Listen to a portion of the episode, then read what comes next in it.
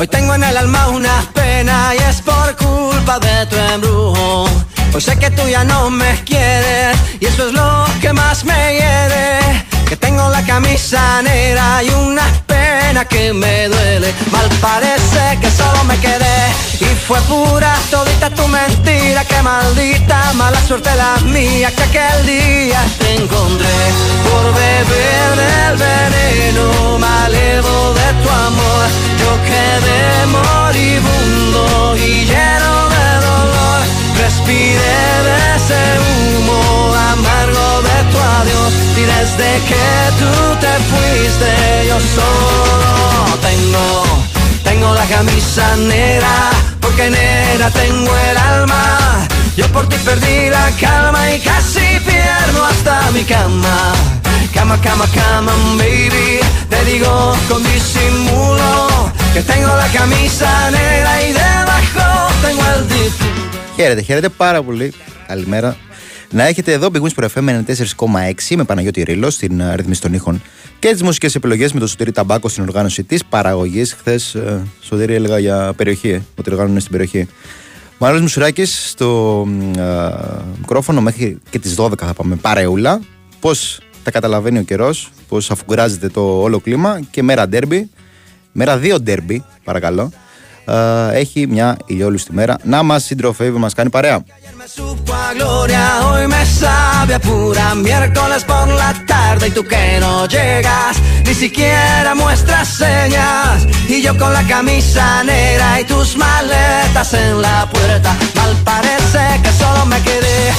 fue pura, solita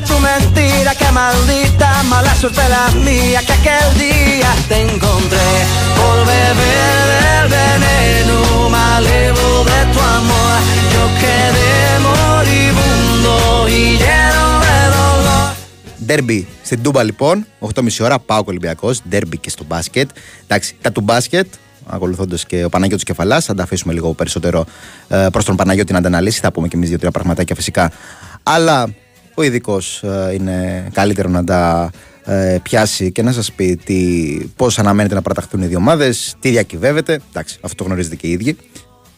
Muro, Que tengo la camisa negra. Αλλά εμείς είμαστε εδώ να σας φωτίσουμε, που λέγει και μια ψυχή, ε, για τα πιο ποδοσφαιρικά.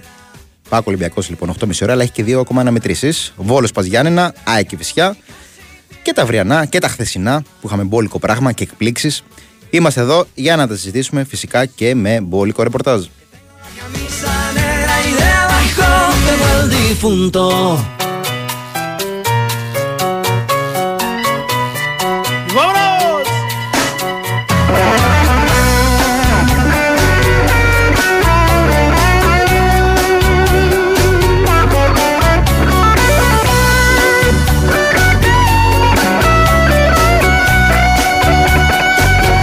Και η αλήθεια είναι ότι αυτή η επιστροφή του κόσμου που περιμέναμε και μας άρεσε πάρα πολύ και κατά τη διάρκεια της εβδομάδας και χθες, έτσι ωραία γεμάτα γήπεδα, δεν συνδυάστηκε χθες τουλάχιστον με νίκες των ε, γηπεδούχων. Ε, Ένα διπλό, μια γκέλα, ένα διπλό για τον Άρη, μια γκέλα για τον Παναθηναϊκό. Αλλά για να μην ξεχνάμε και τη Λαμία, ε, επειδή πολλές φορές τα φώτα πέφτουν πάνω στην ομάδα που έκανε την γκέλα, αλλά εν προκειμένου η Λαμία μας έχει χαρίσει πάρα πολλές δυνατές στιγμές τη φετινή σεζόν ε, για να την ε, μνημονεύουμε και μετά το πέρας αυτής ε, ήταν και ένα ε, αποτέλεσμα που πήρε το σύνολο του Λεωνίδα Βόκολου. Πάντως νικητής γηπεδούχος δεν υπήρξε. Να δούμε κατά πόσο σήμερα θα το ρεφάρουν οι σημερινοί γηπεδούχοι, Βόλοσακ και Πάοκ αντίστοιχα. Η αλήθεια είναι πως και σήμερα βλέπω προς τα δεξιά να γυρνεί αρκετά το πράγμα, όχι σε όλες τις αναμετρήσεις. Θα το συζητήσουμε. Αύριο νομίζω ότι είναι σειρά των uh, γηπεδούχων να ρεφάρουν για τα καλά. Βλέπω και νίκη όφη επί του Πανεσαιραϊκού. Βλέπω και να παίρνει και ο Αστέρας αποτέλεσμα. Είναι αναγκασμένος κιόλας. Θα τα συζητήσουμε όλα αυτά. Λέτε κι εσείς φυσικά τι γνώμη σας. Νομίζω πάμε σε ένα break για να επιστρέψουμε να τα βάλουμε όλα κάτω σιγά σιγά.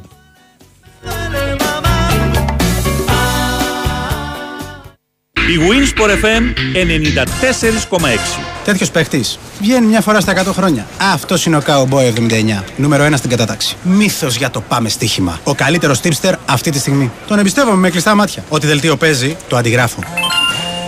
Φοβερό! Μόλις τον προσπέρασα. Ο Cowboy 79 είναι στο νούμερο 2. Νούμερο 1, τώρα είμαι εγώ. Ο Jimmy's King 90. Τώρα, με το Πάμε Στοίχημα Tipsters, παίζεις την κοινότητα των κορυφαίων και δείχνεις τι παίκτης είσαι. Μπαίνεις στο Pub Store App, παίρνεις tips από τους καλύτερους, ανεβάζεις τα στοιχήματά σου, ανεβαίνεις την κατάταξη και διεκδικείς πλούσια δώρα. Πάμε Στοίχημα Tipsters στα καταστήματα ΟΠΑΠ. Εδώ παίζουμε μαζί για την κορυφή. ΟΠΑΠ. Ζήσε το παιχνίδι. Ρυθμιστής σε ΕΠ. Ισχύει σε άτομα άνω των 18 ετών. Παίξε υπεύθυνα. Ψάχνεις για ταινίες και σειρές. Ανακάλυψε τη νέα Aeon On Demand. Ακόμα περισσότερη ψυχαγωγία μέσα από μια ανανεωμένη εμπειρία. Βρες εύκολα κορυφαίες επιλογές και απόλαυσε τις πολυσυζητημένες ταινίες και σειρές. Δες τα όλα, ακόμα και εκτός σύνδεσης. Και το καλύτερο, είναι ήδη στην Aeon. Ακόμα περισσότερη ψυχαγωγία. Για όλους. Nova. Η Winsport FM 94,6.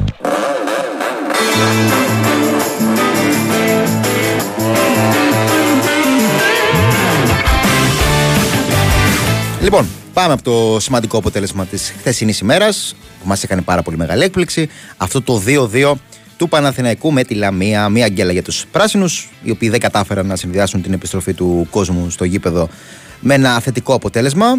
Ένα αποτέλεσμα, ένα παιχνίδι, να το πω καλύτερα, που είχε δίπλα του ένα ωραίο μεγάλο πρέπει για πολλούς λόγους. Όσο επικίνδυνη ομάδα και είναι η Λαμία, το ξέραμε. Όσο καλή ομάδα και αν είναι, και αυτό το γνωρίζαμε. Εντάξει, ήταν στα κυκλωμένα μέχρι το φινάρε της κανονικής διάρκειας. Όλα βέβαια κυκλωμένα ήταν βάσει προγράμματος του Παναθηναϊκού. Ήταν ένα μεγάλο πρέπει και λόγω της εξέλιξης. Με τη Λαμία να μένει από το 38 με παίχτη λιγότερο. Αυτή η αποβολή του Μαρτίνεθ για το σκληρό μαρκάρισμα πάνω στον Ακαϊντίν. Ήταν και ένα μεγάλο πρέπει επειδή τα έχουμε ξαναπεί.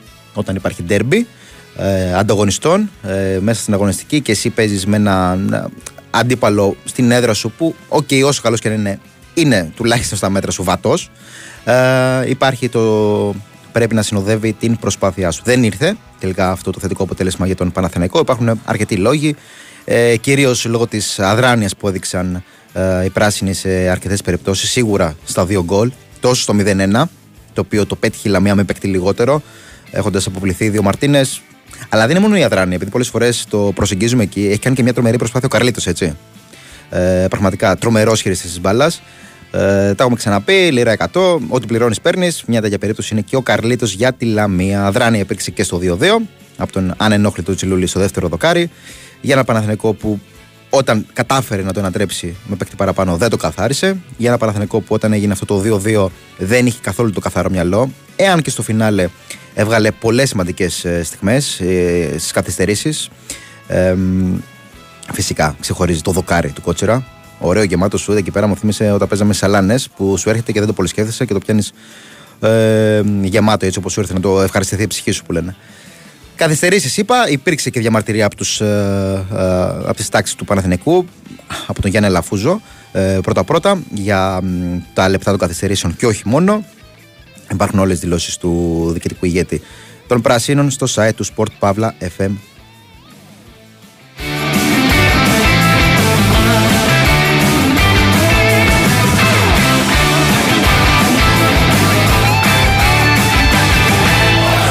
Για ένα Παναθηναϊκό κιόλας που τα ξεχνάμε λίγο αυτό μέσα στην όλη γκέλα. Έχασε και δύο παίχτες. Να δούμε κιόλας κατά πόσο είναι σημαντικές ε, οι αποσίε, όχι από άποψη προσώπων, από άποψη διαστήματος ε, που θα χρειαστεί να παραμένουν εκτός η Χουάνκαρ και Βέρμπιτς. Αν χρειαστεί να παραμένουν εκτός, αν είναι σοβαρά τα προβλήματα που αντιμετωπίζουν η αριστερή πλευρά, έτσι. Χουάνκαρ και Βέρμπιτς μέχρι το 23 είχαν βγει off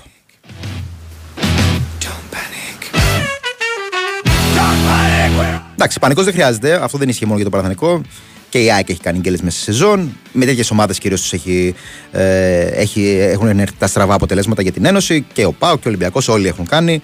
Είναι αυτό που λέμε ότι χρειάζεται η διαχείριση κάθε φορά για να αντιμετωπίσεις τέτοια αποτελέσματα. Είναι ένας μαραθώνιος που θα ολοκληρωθεί μετά το πέρας 10 αγωνιστικών στα playoffs που εκεί κρίνονται τα πολλά. Ήταν μια χαμένη ευκαιρία για τον Παναθηναϊκό φυσικά, που είναι στην κορυφή, αλλά με παιχνίδι λιγότερο αφού υπάρχει και το ντέρμπι σήμερα και υπάρχει και η αναμέτρηση της ΑΕΚ, η οποία αν κάνει αυτό που πρέπει, ε, στην κατάμεστη. Ο Παπαρίνα θα είναι μόνη πρώτη ε, στην ε, βαθμολογία. Ε, εάν το αποτέλεσμα του ΠΑΟΚ με τον Ολυμπιακό είναι το ιδανικό για εκείνη, δηλαδή διπλό του Ολυμπιακού. Πάντως και με χ η ΑΕΚ στην ισοβάθμια θα υπερέχει του ΠΑΟΚ ε, λόγω της νίκης στην ΟΠΑΠΑΡΕΝΑ.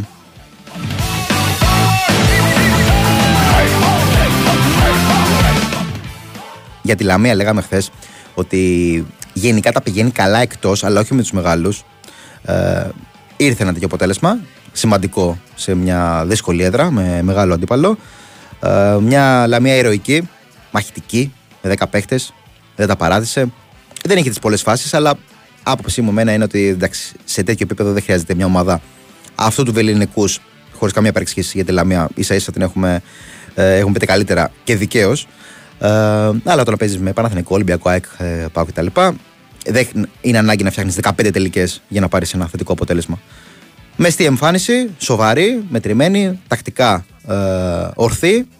Εάν και ίσως το παρακινδύνεψε λίγο παίζοντας ε, ε, και με τρίτο στόπερ αρκετά νωρίς, αλλά της βγήκε το, εκ των πραγμάτων. Και ένας Λεωνίδας Βόκολος, ο οποίος έχει πάρει όλα τα εύσημα και πολύ καλά κάνει. Μίλησε, μίλησε στο τέλος για μεγαλείο ψυχή, μεγαλείο πάθου, μεγαλείο γκρουπ.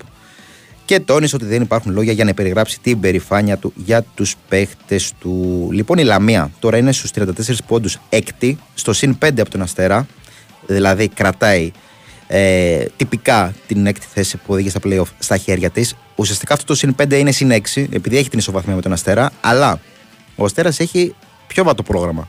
Καταρχάς έχει ένα μάτσο λιγότερο που παίζει σήμερα με τον Πανετολικό. Συνολικά έχει δύο εντός, Πανετολικό και Κυφυσιά. Και έχει εκτός Ολυμπιακό και Πανεσαιραϊκό. Τελευταία αγωνιστική με Πανεσαιραϊκό. Τι σημαίνει αυτό, ότι εάν για παράδειγμα πάρει τα δύο εντός, Πανετολικό και Κυφυσιά, και πάρει ένα βαθμό στις αίρες, τελευταία αγωνιστική λέω εγώ, θα έχει ένα σακουλάκι με 7 βαθμούς μέσα. Η Λαμία απ' την άλλη ε, έχει εντός ΑΕΚ και ΠΑΟΚ, δύο ομάδες που πέρα από δύσκολες θα πάνε μανιασμένε για να πάρουν το τρίποντο για τη μάχη του τίτλου. Και έχει εκτός τον Ατρόμητο, που μπορεί από χθες να βρίσκεται εκτός στόχου playoff και μαθηματικά, αλλά θα έχει και την πίεση του αποτελέσματος, επειδή δεν πάει καλά το τελευταίο διάστημα. Θα είναι και σε μια πολύ δύσκολη έδρα, όπως είναι το ε, Δημοτικό Στάδιο του Περιστερίου. Οπότε δεν είναι καθόλου πιθανό στο τέλος της κανονικής διάρκειας, στα παιχνίδια που απομένουν δηλαδή, η Λαμία να έχει ένα βαθμό. Αυτή η σούμα που σας έκανα, ένα ε, βαθμό από Λαμία και 7 από Αστέρας Τρίπολη, βγάζει τον Αστέρα στην Εξάδα. Όλα αυτά είναι μαθηματικά, είναι πολύ θεωρητικά. Μπορεί να λέω αρλούμπες αυτή τη στιγμή. Απλά θέλω να σας δείξω ότι ακόμα και αυτοί οι πέντε βαθμοί που έχει προβάδισμα αυτή τη στιγμή η Λαμία δεν τις διασφαλίζουν τίποτα.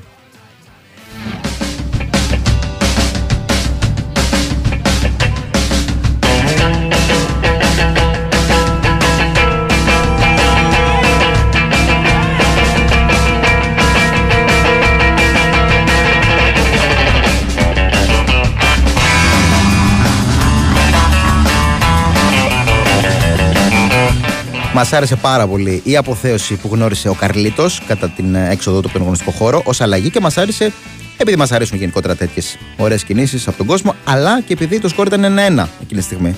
Δεν ήταν ε, ότι οι οπαδοί του Παναθηνικού έβλεπαν την ομάδα τους να προηγείται, να έχει καθαρίσει το παιχνίδι και είπαν άντε, ας παραδώσουμε και λίγο ποδοσφαιρικό πολιτισμό κτλ. Ωραία κίνηση.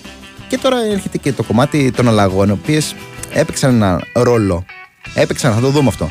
Ο Καρλίτος βγαίνει και στα καπάκια ε, βάζει, βγαίνει στο 58, στα καπάκια στο 59 βάζει γκολ ο Γερεμέγεφ.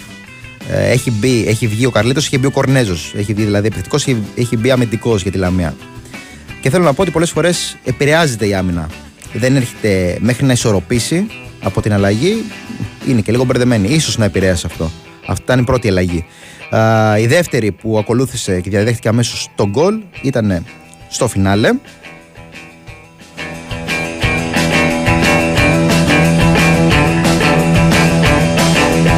Εκεί που μπαίνει ο Τόσιτς, γρήγορα γρήγορα κιόλας υπήρχε η εντολή να μπει στο 67 για να εκτελέσει το κόρνερ.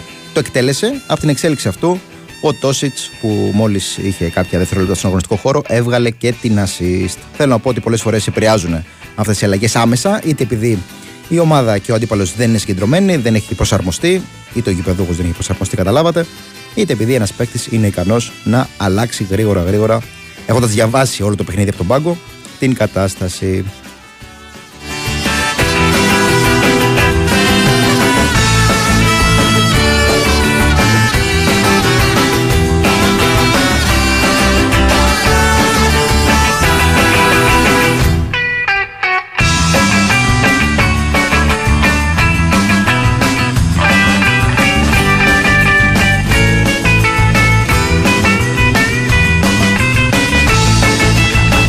Επιστροφή της νίκης και για τον Άρη.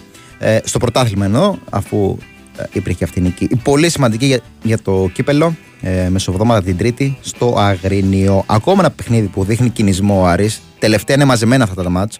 Και εγώ είχα μείνει στις δηλώσεις του Άκη Μάτζιου ε, προεβδομάδων που έλεγε ότι θέλει να δει από την ομάδα του τον κινησμό. Θέλει να δει από την ομάδα του να καθαρίζει τέτοια παιχνίδια. Και χωρίς, αυτό είναι δικά μου λέγια, χωρίς απαραίτητα να παίζει το σπουδαίο ποδόσφαιρο. Αυτό που είπε για ποδόσφαιρο χθες και το κρατάω, επειδή συνήθως ο Άκης Μάτζιο όταν λέει κάτι δεν λέω ότι βγαίνει, αλλά τουλάχιστον δουλεύει για να βγει προς αυτήν την κατεύθυνση. Είναι ότι πιστεύει ότι το επόμενο διάστημα θα δει από την ομάδα του καλύτερο ποδόσφαιρο. Ότι μέχρι στιγμής σε αυτά τα παιχνίδια τα μαζεμένα, τα απαιτητικά, ήθελε να έρθουν τα αποτελέσματα. Από εδώ και πέρα πιστεύει ότι ε, και θα προσπαθήσει κιόλας να δει και ένα καλύτερο ποδόσφαιρο και νομίζω ότι έχει τους παίχτε ο Άρης για να παίξει καλύτερα. Δεν σημαίνει ότι δεν χρειάζεται κάποιες προσταφαιρέσεις, αλλά έχει το υλικό.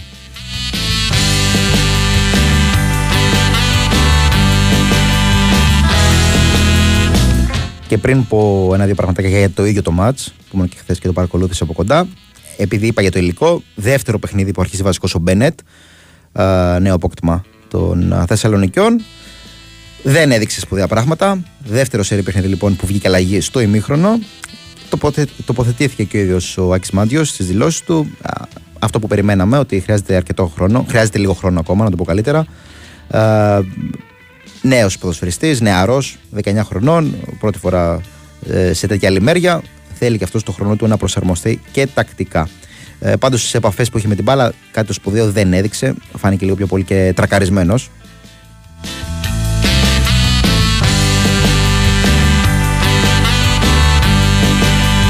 Πάντως ήταν λίγο αντιφατικό αυτό το παιχνίδι, υπό την έννοια του ότι στο πρώτο ημίχρονο που ο Ατρόμητος φάνηκε σχετικά πιο απειλητικός και όχι απαραίτητα από τις τελικές, αυτό που λέμε από τα expected goals κτλ. Αλλά δημιούργησε τις προποθέσει, κυρίως στην κόντρα, το δυνατό του κομμάτι, το τρομή του, το transition.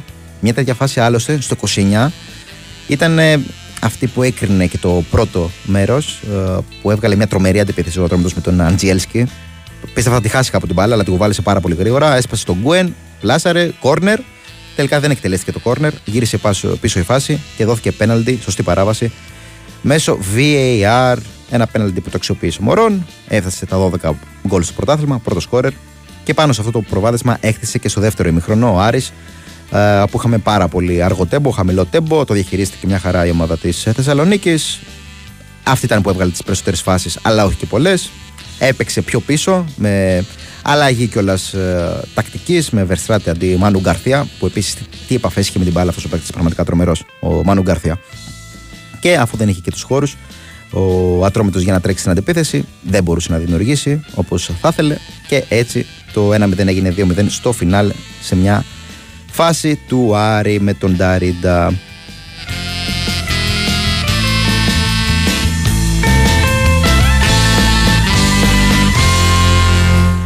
Λοιπόν, πάμε σιγά σιγά για break και επιστρέφουμε να βάλουμε κάτω και τα της ημέρας με Πάο Ολυμπιακός, να δεσπόζει και στο ρεπορτάζ μας, φυσικά και στην ημέρα, αλλά έχουμε και Άκη Φυσιά και Βόλος Παζιάννα. Θα τα πούμε όλα εδώ, Big Wings 4,6.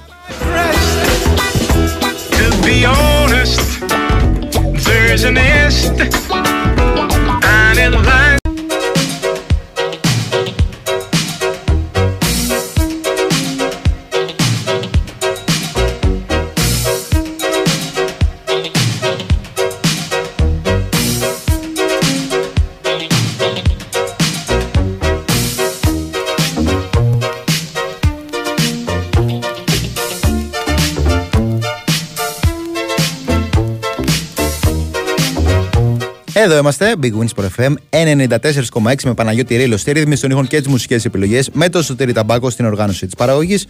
Μάνολης Μισουράκη στο μικρόφωνο, θα πάμε παρόλα μέχρι και τις 12 και σιγά σιγά θα αρχίσουμε να μπαίνουμε ε, αυτές αμέσως βασικά ε, σε ρυθμούς derby.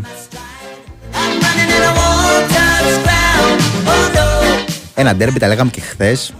Πόσο τετριμένο ακούγεται να λες για εξάποντα μάτς, αλλά εν προκειμένου ε, νομίζω φαντάζει τέτοιο, κυρίως από πλευράς Ολυμπιακού, υπό την έννοια του εάν ιτηθεί, θα μείνει στο πλην 10 από την κορυφή και εντάξει, νομίζω κακά τα ψέματα σιγά σιγά θα βγει από τη μάχη του τίτλου για τα καλά.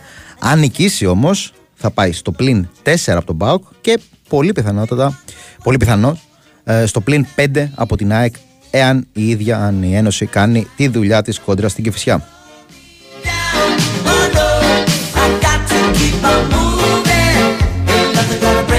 Έχει ενδιαφέρον και το τακτικό κομμάτι. Θα τα συζητήσουμε σε λίγο και με τον ε, Δημήτρη Τσορμπατζόγλου που θα τον έχουμε στην παρέα μας. Και για το ξεκίνημα. Το, το ποδόσφαιρο, το παιχνίδι, μια ποδοσφαιρική αναμέτρηση χωρίζεται σε πολλά μέρη. Τα λένε και οι προπονητές. OK. Okay. Έχει ένα δικό του ενδιαφέρον και το ξεκίνημα και έχει και ένα ενδιαφέρον το πώς θα το προσεγγίσει ε, και ο ΠΑΟΚ και ο Ολυμπιακός. Ξέρουμε έναν ΠΑΟΚ ο οποίος μπαίνει δυνατά σε αναμετρήσεις. Θα τα συζητήσουμε αυτά όμως με τον Δημήτρη Τσορμπατζόγλου καλύτερα που είναι στην παρέα μας. Καλημέρα Δημήτρη, πώς είσαι; Γεια σου Μανώλη, καλημέρα. Καλημέρα, καλημέρα, σε καλημέρα. Καλά, μια χαρά. Έλεγα ε, προαναγγέλλοντά σε ότι ξέρουμε τον Πάοκ, μπαίνει δυνατά στις αναμετρήσεις. Ε, τον Ολυμπιακό τώρα το μαθαίνουμε με τον νέο προπονητή, με ακόμα ένα νέο προπονητή. Δεν μπήκε καλά με την Φέρεντ Βάρο, αλλά ήταν και το πρώτο δείγμα γραφής. Και έχει ένα ξέρεις ενδιαφέρον το πώς θα ξεκινήσει η αναμέτρηση. Επειδή ακριβώς γνωρίζουμε και τον Πάοκ ότι μπαίνει δυνατά σε αυτά τα παιχνίδια. Ε, δεν συμφωνώ απόλυτα. Ε, νομίζω υπάρχει στατιστικό πρώτα απ' όλα ότι στην Τούμπα φέτος ο ΠΑΟΚ δεν έχει βάλει γκολ ποτέ στο πρώτο τέρτο. Από εκεί πέρα και στο δεύτερο ημίχρονο σε πολλά σημαντικά παιχνίδια μπαίνει πάρα πολύ νοχελικά, υποτονικά. Στο δεύτερο, ναι, συμφωνώ. να περιμένουν οι παίχτες του τις αλλαγές που πάντα γίνονται από το 55-60 και, και μετά. Γενικώς είναι ομάδα που μπαίνει στα ημίχρονα και χρειάζεται χρόνο να διαβάσει την κατάσταση και τον αντίπαλο και αυτό το πληρώνει, επαναλαμβάνω, ειδικά στο δεύτερο ημίχρονο. Τώρα, αν κάτι αλλάξει σήμερα με τον Ολυμπιακό, ε, ξέρω εγώ, λόγω κόσμου, λόγω του τι έγινε τις προηγούμενες μέρες, δηλαδή τον Παναθηναϊκό, μια ένταση στα πολιτήρια με την έννοια τον φω... ότι φώναζε ο προπονητής ε, μετά από καιρό, αυτό θα το δούμε. Και απ' την άλλη ναι, υπάρχει ερωτηματικό. Σίγουρα υπάρχει ερωτηματικό, δεν νομίζω ότι πολλοί μπορούν να είναι βέβαιοι η χειροτή θα παρουσιάσει ο Ολυμπιακός, ούτε σε επίπεδο rotation, ούτε σε φιλοσοφία. Είναι κάτι πάλι καινούριο, που προφανώς έχει καλή ψυχολογία μόνο, ε, σε σχέση και με την ευρωπαϊκή νίκη. Δύο ομάδες που πρέπει να ξεχάσουν το τι έγινε τη μεσοβδόμαδα ή το τι έρχεται mm-hmm. μεσοβδόμαδα για να αφοσιωθούν στο σημερινό μάτς. Ο Πάοκ είπαμε έρχεται από ήττα αυτό είναι το, το βασικό. Έχασε μετά από καιρό. Δεν το άξιζε, αλλά έχασε. Ένας από τους λόγους είναι αυτός, το πόσο κακά μπήκε στο δεύτερο εμίχρονο, γιατί νομίζω ότι δεν υπήρχε άλλο κακό διάστημα του ΠΑΟΚ στον αγώνα με τον Παναθηναϊκό. Ένα, ένας ακόμη λόγος έχει να κάνει με το ότι ε, δεν παίρνει πράγματα τα φόρ. Τα μεγάλα μάτς όπου δεν μπορεί να είναι πολλές οι φάσεις, τα φόρ του ΠΑΟΚ δεν κρίνουν παιχνίδια και είχε έννοια στα τελευταία παιχνίδια οι ευκαιρίες να είναι στα δικά τους πόδια. Λογικό κατά μία, κατά μία έννοια. Και χτυπάει ε, ακόμα περισσότερο, ρε Δημήτρη, επειδή βλέπεις πόσο πολύ δημιουργεί η μεσοπαιδική γραμμή του ΠΑΟΚ και σκέφτεσαι ότι αν είχε και ένα φόρ να το βάζει, θα ήταν ακόμα περισσότερο ξέρεις, παραγωγικός ο ΠΑΟΚ και ναι. αποτελεσματικός σε τέτοια παιχνίδια. Ντέρμπι που θέλεις τις δύο-τρεις φάσεις. Τα του ΠΑΟΚ πρέπει να τονίσουμε ότι συνεισφέρουν πάρα πολλά ώστε η ομάδα σε όλη τη χρονιά να έχει βάλει 100 γκολ. Όλη η συμμετοχή τους στο συνδυαστικό είναι πάρα πολύ σημαντική, α, αλλά μεγάλο μάτς δεν έχουν δώσει. Μεγάλο μάτς όπου συνήθως κάποιος φορ τη μισή ευκαιρία την κάνει γκολ, ε, δεν έχουν δώσει. Ίσως ήταν ας πούμε ε, πάρα πολύ καλός ο Μπράντον Τόμας στο Καραϊσκάκι.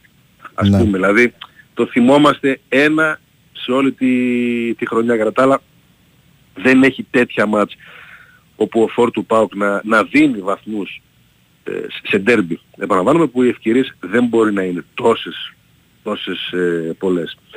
Σήμερα είναι ένα θέμα ποιος θα ξεκινήσει.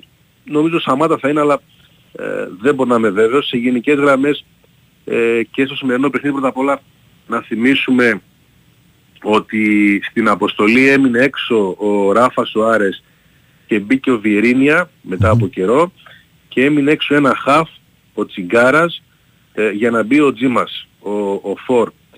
Ε, ναι. Στα χαφ πλέον ίσως να υπολογίζει και τον Μάρκος Αντώνιο πιο πίσω. Δεν του βγαίνει, δεν, δεν κάνει τη διαφορά δεν πρωταγωνιστεί ο Βραζιλιάνος στο 10 όταν το βάζει και σε μικρότερα παιχνίδια αλλά και προχθές τον Παναθηναϊκό. Ε, ο Τσιγκάρας δεν ήταν καλός, ίσως και αυτό να Και το δεν είναι και η φυσική να του το θέση το πληρώνει. 10 έτσι. Δηλαδή πιο Όχι, πολύ. δεν είναι, δεν είναι. Ναι. Δεν είναι, δεν είναι. Ε, ούτε ως τρίτος χαφ ε, σε γενικές γραμμές δεν έχει δέσει, δεν είναι ο παίχτης ε, που περίμενε ο ΠΑΟΚ μετά από όλα όσα έχουν γίνει στη, στη χρονιά. Αποστολή λοιπόν με Βιερίνια χωρίς τον Σοάρες, αποστολή χωρίς τον Εκόνγκ που δεν είναι ακόμα έτοιμος, θα χρειαστεί ένα διάστημα αποφόρτιση, ας το πούμε έτσι, μετά την επιστροφή του από τη διοργάνωση στην Αφρική στην οποία πήρε μέρος και, και πρωταγωνίστησε. Ο Ότο είναι μέσα, Βλέπεις να Ε, ξεκινάει; ε, φαβορεί ο Σάστρε είναι σήμερα, γιατί ο Ότο έπαιξε 90 λεπτά μετά από πάρα πολλούς μήνες και δεν μπορεί να πιστέψω ότι θα τον βάλει σε δεύτερο συνεχόμενο. Πώς σου φάνηκε; ίσως- Εγώ κράτη- κράτησα την προσωπικότητά του από το παιχνίδι με τον Ναι, ναι, Παναθηναϊκό. ζητάει μπάλα, δεν φοβάται. Μπορεί κάπου να είναι λίγο πιο βιαστικός από τους χρόνους που παίζει η ομάδα. Εκεί να χρειάζεται μια εξοικείωση. Αλλά πράγματι στα δύσκολα είναι εκεί να πάρει την μπάλα, να μην κάνει, να μην την διώξει όπως όπως από τα πόδια του, να ψάξει να βρει το, το σωστό. Έχει σίγουρα ποιότητα, ανεβαίνει καλά. Είναι, είναι βέβαιο ότι μιλάμε για παίχτη άνω του, του μέσου όρου της Ελλάδας ε, και αυτό όχι μόνο λόγω βιογραφικού, επειδή σε Ισπανία και Πρέμιερ Αγγλές έχει κάνει πάνω από 300 παιχνίδια. Ναι. Θα το βγάλει, θα το βγάλει, ε, ξεκίνησε αρκετά καλά, απλώς δεν υπάρχει που να πάρει συνεχόμενο ρυθμό αγώνων. Άρα πάμε στο βασικό κορμό του ΠΑΟΚ που είδαμε στο πρωτάθλημα με τον Παναθηναϊκό, για παράδειγμα τον Ατρόμητο με την ΑΕΚ και ο βασικός κορμός χαρακτηρίζεται από τον Γκετζιόρα, τον Κουλιεράκη, τον Σάστρε, τον Μπάμπα, τον Κοτάρσκι, τον Μεϊτέ, τον Οσδόεφ, αυτοί κυρίως και πάμε στο μπέρδεμα το μεσοεπιτικό για ακόμα μια φορά που ξεκινάει ε, και πάλι από τον Κωνσταντέλια που έχει χάσει πολλές προπονήσεις και δεν ξέρουμε σε επίπεδο δυνάμεων ε, πώς θα καταφέρει. Έχασε πάνω από πέντε προπονήσεις λόγω φαρικίτιδας ε, και την απουσία του Τάισον βεβαίως. Μμμ. Ο Τάισον είναι ξεχωριστός, είναι από τους αναντικατάστατους και μάλιστα ίσως ο πλέον αναντικατάστατος στη λειτουργία της ομάδας, σε δημιουργία και σε γρήγορες επιθέσεις, τις οποίες εν πολλής αυτός ορίζει για τον ε, ΠΑΟΚ. Ε, και αυτό το διπλό ζήτημα ο Τάισον σίγουρα από και ο Κωνσταντέλιας όχι τόσο καλά, ε, δημιουργεί σκέψεις για τον αριστερό μεσοεπιτικό. Ε, αν ξεκινήσει ο Κωνσταντέλιας θα πρέπει να μείνει έξω ένας από Ζήτκοβιτς και Ντεσπότοφ σε άλλο ένα ζήτημα το οποίο δεν είναι ξεκάθαρο για τον ε, ΠΑΟΚ όσο περνάει η χρονιά. Είμαστε βέβαιοι ότι και οι δύο στα δεξιά μπορούν και πρωταγωνιστούν, μπορούν και κάνουν τη διαφορά. Είμαστε βέβαιοι ότι και οι δύο σε άλλη θέση και στην αριστερή πλευρά δυσκολεύονται. Ναι. Ε, ένας νομίζω θα μείνει απ' έξω και προφανώς και ο Σαμάτα θα έχει τον πρώτο λόγο για την κορυφή της, ε, της επίθεσης. Αν σου λέγα χ για απόψε, θα το έπαιρνε πάω. Αν μου έλεγες χ, Να, με τη λογική ότι θα παραμείνει στην κορυφή. Μαζί με την ΑΕΚ αν ε, επικρατήσει της ε, Κεφισιάς. δεν έχει... Η, η, η κορυφή αυτή τη στιγμή πραγματικά είναι πολύ σχετική. Ναι, σωστό. Ε, πάρα πολύ νωρίς, έχει πάρα πολλά παιχνίδια. Τώρα ποιος είναι πρώτος, ποιος είναι δεύτερος. Και υπό την έννοια Οι ότι πόντοι θα παίζουν. κρατήσει μακριά τον Ολυμπιακό. Ε, ε, νομίζω ότι πρέπει να τον κερδίσει, να τον έχει πολύ πιο μακριά. Ότι ε, μετά από μία ήττα στο κύπελο πρέπει και μπορεί να αντιδράσει. Μμμ. Είναι καλύτερος ως ομάδα. Έχει απουσίες, έχει προβλήματα, αλλά ως ομάδα και ως λειτουργία είναι καλύτερος. Όπως και να το κάνουμε. Ε, εντάξει, μπάλα είναι. Ναι. Δεν, ε, είναι δύσκολο παιχνίδι, είναι ακόμα ντέρμπι. Από τα πολλά που δίνει ο Πάουκ, στα οποία νομίζω ότι έχει καλή εικόνα. Η εικόνα του σε γενικές γραμμές, στο πρωτάθλημα Πάουκ Παναθηναϊκός, στο πρωτάθλημα με την ΑΕΚ, ε, ακόμα και στο κύπρο Παναθηναϊκό, η εικόνα είναι καλή. Είναι καλύτερος, είναι πιο παραγωγικός, δεν δίνει πολλές φάσεις ένα ζήτημα που είχε και έχει ως ε, ομάδα. Ε, για λεπτομέρειες τις οποίες αναφέραμε και για τα εμίχρονα και για τα φορ ε, δεν έχει πάρει τα καλύτερα αποτελέσματα. Ε, σήμερα νομίζω αυτός είναι ο σκοπός. Ωραία. Κλίμα πάνω στη Θεσσαλονίκη από τον κόσμο. Έχει πολύ μεγαλύτερη προπόληση από την Τετάρτη. Έχουν μείνει λίγα εισιτήρια. Την Τετάρτη δεν ξέρω τι συνέβη. Στο άνοιγμα του γηπέδου μια παγωμάρα, μια, ένα μούδιασμα ε, 6-7 χιλιάδες απούλητα εισιτήρια ε, δεν ξέρω πραγματικά. Σήμερα είναι άλλο. Είναι άλλο, είναι Πάοκ Ολυμπιακός, είναι Κυριακή ε, και πολλές παρατηρήσεις και προειδοποίησεις από την ΠΑΟΚ για την αλλαγή στα διαρκείας. Ναι. Ότι έχει παρατηρηθεί το φαινόμενο να αλλάζουν χέρια διαρκείας, ο μπαμπάς στο γιο, ο γιος στον μπαμπά, ο φίλος στον φίλο κτλ. Ε, κάτι το οποίο απαγορεύεται αυστηρά και φαίνει πολύ μεγάλα πρόστιμα. Βέβαια πρέπει να γίνει Αυτό μια λέμε. πρόβλεψη και γι' αυτό, συνολικά, όχι από τον Πάουκ, συνολικά Εγώ μιλάω. ξέρω. Εγώ Επειδή ξέρω. είναι κρίμα να μένουν ε, μισοάδια τα, μισογεμάτα τα γήπεδα. Ναι, ναι. Ε, και γι' αυτό και για τα παιδιά. Και για τα παιδιά, εντάξει, ε, τώρα ε, να- να χρειάζεσαι άλλα 30 ευρώ για να βάλεις το παιδί μέσα, Ναι. και αυτό δεν είναι λύση. Ε, σε γενικές γραμμές οι ΠαΕ πλέον πρέπει να βρουν λύσεις. Οι ΠαΕ που ε, θυμίζω και απορώ εδώ και τρεις μήνες δεν έχουν αντιδράσει στο παραμικρό από τα μέτρα που εφαρμόζονται. Στο παραμικρό. ναι. Ε, τώρα ας βρουν λύσεις αφού πλέον ε, έχουμε ένα νέο καθεστώς. Να το δούμε. Ωραία.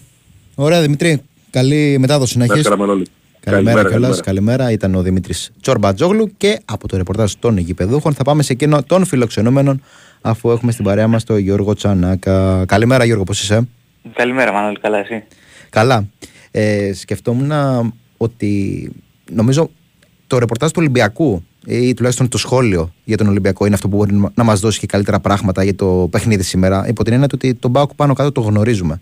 Κατάλαβες, από τον Ολυμπιακό περιμένουμε να δούμε κάτι, το τι θα παρουσιάσει. Αν παρουσιάσει κάτι διαφορετικό, κάτι εφάμιλο με αυτό που είχε δείξει κοντά στη Φενέρνη Βάρος. Ε, κάπως έτσι ήθελα να ξεκινήσω κι εγώ, ότι ίσως αυτό είναι και το πλεονέκτημα του Ολυμπιακού σήμερα στο παιχνίδι, ότι είναι μια ομάδα απρόβλεπτη και ουσιαστικά μια ομάδα που δεν γνωρίζει τι θα κατεβάσει σήμερα, ο αντίπαλος κυρίως, γιατί είναι με καινούργιο προπονητή, είναι μόλις το δεύτερο παιχνίδι του. Ό,τι και να είδε ο Λουτσέσκου, οι άνθρωποι του ΠΑΟΚ στο μάτσο με τη Φερένης Βάρος, δεν μπορεί να γνωρίζει αν ο Μεντιλίμπαρ ε, θα κατεβάσει κάτι αντίστοιχο, μια αντίστοιχη φιλοσοφία ε, η ομάδα του θα έχει και στην Τούμπα γιατί είναι και τελείως διαφορετικά μάτια και έρχεται και το άλλο με τη Φερένης Βάρος έτσι. Δηλαδή ο Βάσκος τεχνικός πρέπει να διαχειριστεί μέσα σε, σε μία εβδομάδα τρία πολύ απαιτητικά παιχνίδια. Ε, Στο πρώτο νομίζω πήρε πολύ καλό βαθμό Ναι. ο Βάσκος τεχνικός. Εγώ Και στο θα πω τον διάβασμα. βοήθησε στο- ακριβώς αυτό. Αυτό είναι το μεγάλο ε, ε, ζήτημα ε, και το πολύ ε, σοβαρό από το πρώτο παιχνίδι ότι διάβασε πάρα πολύ καλά το παιχνίδι και να ξέρεις με αυτό το πρώτο 25 λεπτό που ο Ολυμπιακός δεν μπήκε τόσο καλά αλλά ήταν ως ομάδα compact και πάλι, δεν δέχει δηλαδή τις τρομερές φάσεις. Ε, στη συνέχεια μετά άρχισε να ανεβαίνει με αποκολούθημα τις αλλαγές που έκανε ο, ο Βάσκος προπονητής και κατάφερε να, να γύρει την πλάστικα υπέρ του και νομίζω ήταν και πολύ σημαντικό γιατί η Φερενσβάρος είναι μια ομάδα που είναι καλά δουλεμένη, πολύ καιρό μαζί ε, αλλά ο ίδιος έδειξε ότι σε λίγες ημέρες μπορεί να φανεί και επιδραστικός και αυτό νομίζω θα είναι υπέρ του Ολυμπιακού στη συνέχεια και για το σημερινό παιχνίδι αλλά και για τη ρεβάνς έτσι. Γιατί σε τέτοια μεγάλα παιχνίδια ξέρεις και εσύ Μανώλη ότι χρειάζεται και τον προπονητή σου. Ε, Είτε να διαβάσεις το μάτι, είτε να είναι επιδραστικός, είτε άμα κάνει κάποιο λάθος, γιατί και αυτό μέσα στο παιχνίδι είναι έτσι, ε, στο κατέβασμα της ομάδας, στο στήσιμο της ομάδας, να το διορθώσει ε, κατά τη διάρκεια του 90 λεπτού. Σωστό. Πάντως το παιχνίδι πήγε έτσι όπως πήγε, του έδωσε λίγο και μια ε, ευκαιρία να κάνει και μια μικρή διαχείριση. Δηλαδή να ξεκουράσει λίγο τον ε, Φορτούνη, ε, να πάρει πράγματα από το Γιώβετιτς που ο Ολυμπιακός δεν έχει πάρει και πάρα πολλά πράγματα, για να λέμε την αλήθεια. Ναι. Ε, να πάρει ε, χ- χρόνος συμμετοχής και ο Ιμπόρα ακόμα που δείχνει να τον ενεργοποιεί ξανά και φυσικά ε, για μένα να έχει τον κορυφαίο του παίκτη στο γήπεδο, τον Όρτα που πιθανότατα τον δούμε και σήμερα ε, ως βασικό. Δηλαδή ε, περιμένω και τον Όρτα, πιθανότατα και τον Ποντένσε να mm ξεκινήσει στο αρχικό σχήμα και είναι... Που έδειχνε διάθεση πολύ ποντένse, έτσι. Με τη Φερνάνδη Ακριβώς, Βάρος. ακριβώς. Θα περίμενε κανείς ότι με τον προηγούμενο προπονητή θα τα πήγαινε καλύτερα με τον Καρβαγιάλ, να το πούμε και έτσι σε εισαγωγικά, γιατί μιλάμε για συμπατριώτες, αλλά δεν παίζει πάντα αυτό ρόλο. Είδαμε ότι με τον, Μεντιλίμπ, με τον ε, Καρβαγιάλ ο Ποντένσε δεν ήταν καλός στο διάστημα. Ναι. Ενώ με το που μπήκε α, προσπάθησε πάρα πολύ. Γενικότερα ήταν όλοι οι παίκτες του Ολυμπιακού ε, ορεξάτοι, πολύ δυνατοί στις μονομαχίες, πάντα πρώτοι στις μπάλες Και αυτό είναι ένα πρώτο θετικό δείγμα. Εντάξει, δεν χρειάζεται να βγάζουμε πολλά συμπεράσματα. Πρώτο παιχνίδι ήταν άλλωστε. Και δεν είναι και εύκολο να διαβάσουμε το σημερινό παιχνίδι, εγώ θα πω, από του Ολυμπιακού, γιατί είναι και δύο προπονήσεις, ε, σκάρτες προπονήσεις, έτσι, μετά το παιχνίδι της Πέμπτης. Ναι. Δηλαδή, την Παρασκευή που έπρεπε να γίνει ένα χαλάρωμα αναγκαστικά και χθες ε, φυσικά δεν μπορούσε να φορτσάρει ο Ολυμπιακός όταν έχει σήμερα το, αυτό το μεγάλο ντέρμπι, το οποίο είναι και ευκαιρία Μανώλη για τον Ολυμπιακό, γιατί ε, σε ενδεχόμενο νίκης η μεγαλύτερη διαφορά που θα έχει από την κορυφή θα είναι πέντε βαθμοί της ΑΕΚ, έτσι, που η ΑΕΚ ε, θα κερδίσει, οκ. Και δεν είναι μόνο το βαθμολογικό που όντως μειώνεται, είναι και ότι θα έχει και την ψυχολογία. Ξέρεις, με νέο προπονητή, με, μια, με ένα σημαντικό αποτέλεσμα στην Ευρώπη, με ένα διπλό, για παράδειγμα στην Τούμπα, μειωμένη η απόσταση από την κορυφή. Πολλά μαζεύονται, πολλά τα θετικά. Ακριβώς, και έχει και το ακριβώς. βάρος φανέλα Ολυμπιακός να τα διαχειριστεί αυτά υπέρ του. Ακριβώς. Ξέρει αυτές τις καταστάσεις ο Ολυμπιακός λίγο καλύτερα από τους υπόλοιπους ε, ασφαλώς. Αλλά το θέμα είναι αυτό κύριος που είπες, Μανώλη, το ψυχολογικό. Γιατί η ομάδα μέχρι τώρα ε, φαινόταν ότι δεν είχε ψυχολογία, ότι συσσαγωγικά πολλές φορές φοβόταν ακόμα και όταν προηγούνταν ε, ξέρεις, μέσα στα παιχνίδια να κρατήσει το προβάδισμα. Ε, ενώ με τη βάρος είδαμε κάτι τελείως αντίθετο. Και όλο αυτό να δούμε πώς θα λειτουργήσει σήμερα. ε, Γιατί ε, πραγματικά είναι λίγο στο άγνωστο. Αχαρτογράφητο, Ε, Για ναι. μας, ξέρεις. Αχαρτογράφητο. Ε, Πάντως, σχετικά και με Γιώργο, την ενδεκάδα. Ναι, πριν πάμε στα της ενδεκάδας, υπάρχει και άλλη όψη. Αυτό που λέγαμε ότι το ψυχολογικό πώς θα τη διαχειριστεί είναι και το πώς θα διαχειριστεί ενδεχόμενη ήττα, όπου κακά τα ψέματα μένει εκτός τίτλου. Ξέρεις, να μην τον πάρει από κάτω, να συνεχίζει να χτίζει εν ώψη της επόμενης σεζόν με τον νέο προπονητή, να δούμε και αν θα παραμείνει. Ε, και εν ώψη και της ευρωπαϊκής του συνέχειας, έτσι. Ακριβώς, ακριβώς. Ε, και τις προάλλες που είχα βγει μετά το μάτι στο Βάιο για το σχολιο είχα πει ότι έχει ένα παράδοξο Ολυμπιακός φέτος, ότι και οι τρεις προπονητές έχουν ξεκινήσει ε, με νίκη σε ευρωπαϊκό παιχνίδι. Ναι. Το πώς Βέβαια, συνεχίζεις είναι. οι δύο προηγούμενοι δεν συνέχισαν το ίδιο καλά. Ε, και φυσικά αυτό είναι το πιο σημαντικό που είπες ε, Μανώλη, γιατί για να έχει αξία αυτή η εμφάνιση και κυρίως η νίκη με τη Βάρος θα πρέπει ο Ολυμπιακός να πάρει αποτέλεσμα και σήμερα και φυσικά την πρόκριση την Πέμπτη. Εγώ θα πω ότι και η ισοπαλία δεν θα είναι και καταστροφική για τον Ολυμπιακό. Δηλαδή, okay, θα μείνουν σε 7 από την κορυφή. Στους 7 είναι τώρα, στους 7 θα παραμείνει ε, και έχουμε και τα play-off. Αλλά καταλαβαίνεις και εσύ και οι φίλοι ακροατές ότι με ενδεχόμενη νίκη πόσο γερά μετά μπαίνει στο κόλπο του τίτλου και ο Ολυμπιακός, έτσι. Γιατί είναι διαφορετικό να είσαι στους 7, στους 8, στους 9 όπως ήταν και ε, προηγουμένως και ξαφνικά μέσα σε δύο αγωνιστικές με δύο νίκες, μία με τον ΟΦΗ και μία μεγάλη μετά ενδεχόμενη σήμερα ε, με τον ΠΑΟΚ, να σε φέρει στους 5 ε, και το πράγμα αλλάζει πάρα πολύ μετά. Ναι. Σίγουρα αυτό που είπες έχεις δίκιο, ότι πρέπει να χτίσει ο Ολυμπιακός και για τον χρόνο και νομίζω πως η επιλογή του Μεντιλίμπαρ γίνεται ε, σε αυτή την ε, κατεύθυνση, αλλά εντάξει. Θα πρέπει να κάνουμε υπομονή γιατί ξέρουμε ότι ε, στον Ολυμπιακό μπορεί να αλλάξουν πράγματα. Ε, από εκεί και πέρα σήμερα νομίζω πάλι θα δούμε μια compact ομάδα όπως ε, την Πέμπτη. Νομίζω πάλι με 4-3-3, ακόμα και 4-2-3-1 να είναι. Ε, πάλι νομίζω ότι θα, σε φάση άμεσα υπάρχει ένα 4-3-3. Ε, με τον Πασχαλάκη ε, κάτω από τα δοκάρια. Το Ροντινέ δεξιά. Τον Κάρμο ε, θα πω στα στόπερ, οι δύο σίγουροι της άμυνας. Λογικά θα είναι ο Μπιανκόνο ένα στόπερ. Ε, το λέω λογικά γιατί υπάρχει και ο Βέζο που δεν τον έχουμε δει ακόμα και είναι ένας, ε, α- αμυ- ένας στόπερ με τελείως διαφορετικά χαρακτηριστικά από τους υπόλοιπους. Είναι, διακρίνεται για την ταχύτητά του. Ναι. Οπότε θα πρέπει να το βάλουμε και αυτόν στην εξίσωση. Και αριστερά, εγώ θα πω θα δούμε τον Ρίτσαρτς και όχι τον Ορτέγκα. Νομίζω πως θα ίσως να ξεκουράσει σήμερα τον ε, Αργεντινό Ενώ αριστερό ψηφέρει μπακ. βάρος, ε. Έτσι ακριβώς. Και ήταν και πολύ καλός, αλλά είχε και πολύ ένταση και πολύ τρέξιμο στο προηγούμενο μάτς. Και νομίζω ο Ορτέγκα θα, χρει- θα χρειάζεται λίγο ε, ξεκούραση. Ο Έσε στον άξονα. Ο Τσικίνιο θα επιστρέψει, δεν έπαιξε καθόλου με τη Φερεντσβάρος. Ε, και του βγήκε πάντως βέβαια του, ε, Μεντιλίμπαρ. η Εντάξει, έχει χρησιμοποίηση επιλογές στα του χάφη ο Καρβάλιο. Ολυμπιακός. Έχει επιλογές στα χάφη. Πλέον έχει. Δεν Ναι. είναι όπως τον, ε, μέχρι τα μέσα της σεζόν, να πούμε μέχρι το Δεκέμβρη, που έβλεπες ο Έσε, ο Καμαρά και τέλος, αντί και ο Αλεξανδρόπουλος δηλαδή, δεν είχε άλλον παίχτη. Και ε, νομίζω πως θα χρησιμοποιηθεί και όρτα, θα πάμε σε μια τέτοια τριάδα, Ναι. ε, δηλαδή. Και από εκεί και πέρα ο Αλκαμπή στην κορυφή της επίθεσης. Α, στο ένα άκρο εγώ που πιστεύω, θεωρώ δεδομένο, βασικά θα ξεκινήσει ο Ποντένσε και να δούμε στο άλλο ποιος. Α, δηλαδή γιατί υπάρχει ο Μασούρας που πήρε και ένα μισάωρο ξεκούρασης πάλι με την ε, Φερενσβάρος. Υπάρχει ο Φορτούνης ο οποίος βέβαια όσο περνούσε η ώρα κουραζόταν και τον θέσει φέρεσκο και για τη ρεβάνς. αλλά και σήμερα άμα ερχόταν φρέσκος στον πάγκο νομίζω θα μπορούσε να βοηθήσει ακόμη περισσότερο.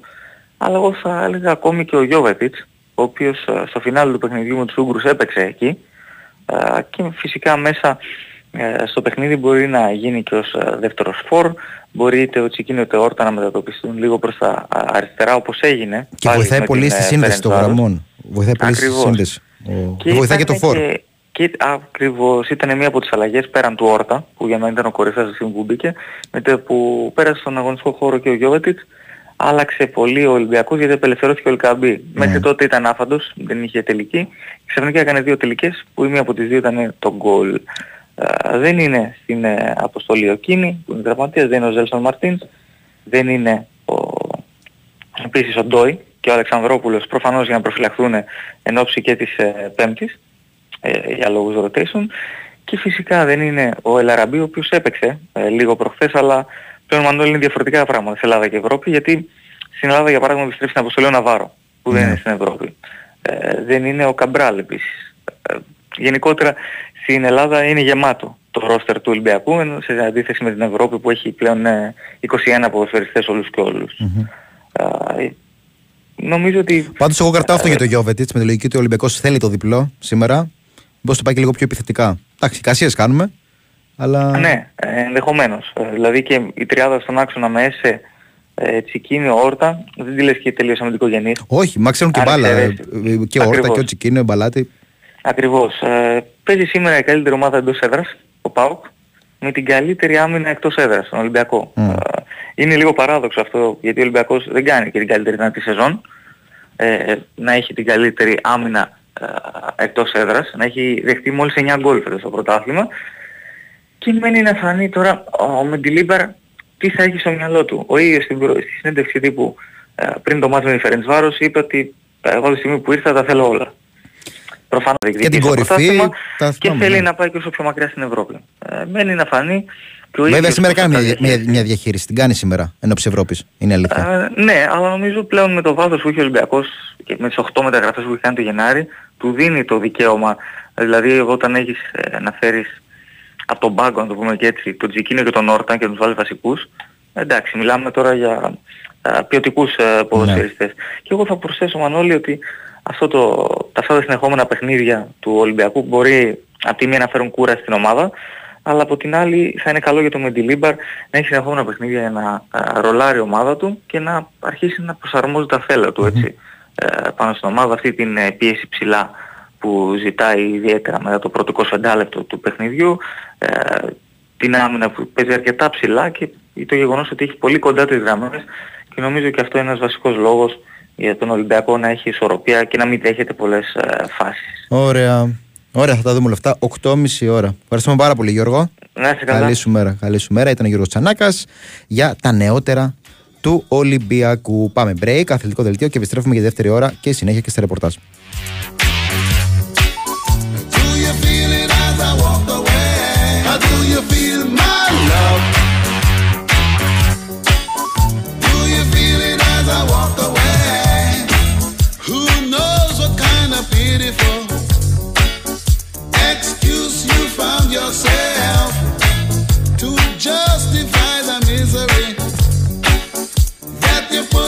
myself within. How do you feel my love? How do you feel it as I walk away?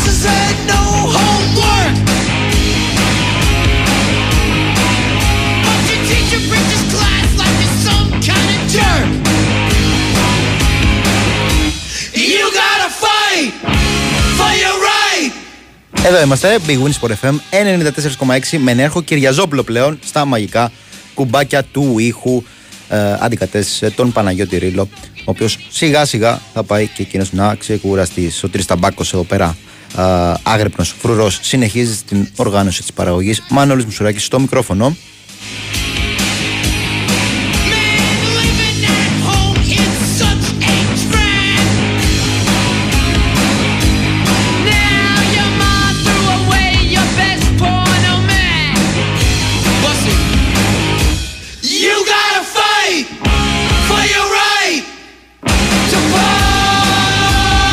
Θα μπούμε σιγά σιγά και σε ρυθμούς αναμέτρησης της ΣΑΕΚ, η οποία σήμερα επιδιώκει με την επιστροφή του κόσμου της στην ΟΠΑΠΑΡΗ να κάνει και πάρα πολύ ωραία μέρα. Οπότε θα το χαρούν οι φίλοι της ΣΑΕΚ. Πόσο μάλλον εάν δουν την ομάδα τους να επικρατεί, πόσο μάλλον αν δουν τον ΠΑΟΚ να μην α, νικάει τον Ολυμπιακό. Οπότε και οι ίδιοι θα δουν την ομάδα τους να α, βρίσκεται στην κορυφή για πρώτη φορά φέτος σε ολοκλήρωση αγωνιστικής. Αύριο ολοκληρώνεται βέβαια, αλλά στο φινάλε της ημέρας θα έχουν κρυθεί τα της ε, κορυφής.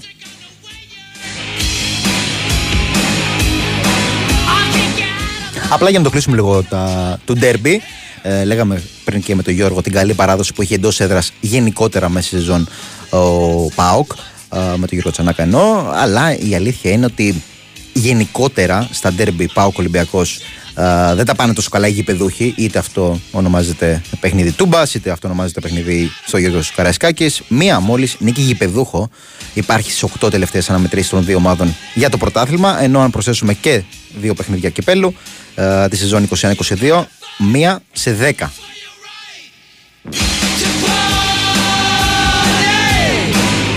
Θέλει break ο Νέαρχος, θα το δώσω, πάμε break και επιστρέφουμε με ρεπορτάζ ΑΕΚ.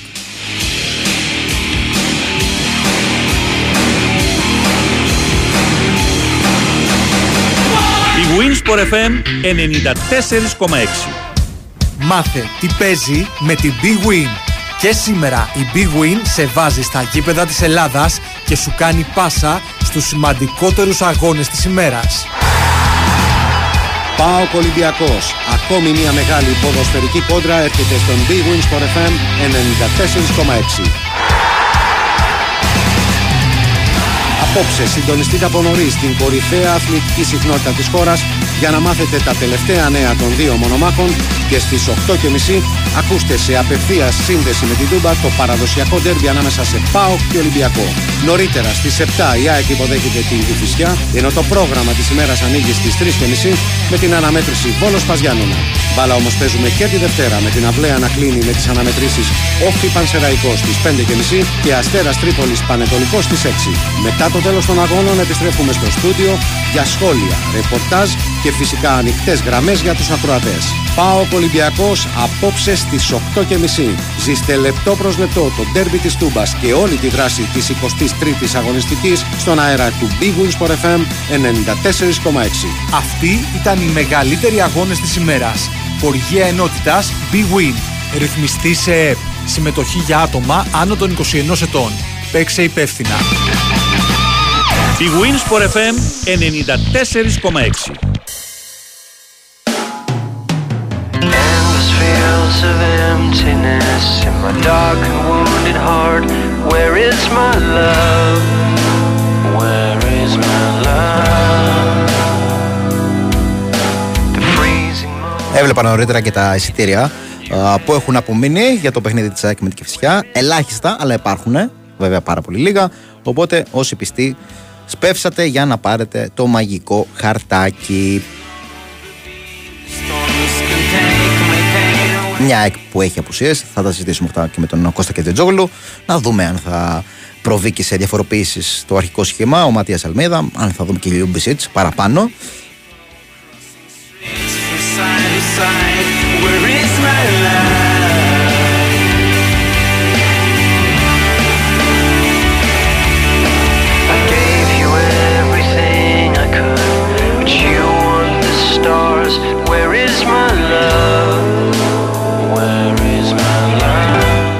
Επειδή υπάρχει ένα ερώτημα ενός φίλου, θα ρωτήσω και εγώ τον Κώστα για τη μεταβίβαση του διαρκείας. Δεν είναι νέο το ερώτημα, το ρωτάνε πάρα πολλοί φίλοι από διάφορες ομάδες. Εντάξει, παιδιά, είναι συγκεκριμένες οι ανακοινώσεις και τα μέτρα. Εγώ στην πράξη λέω θα τα δούμε όλα αυτά.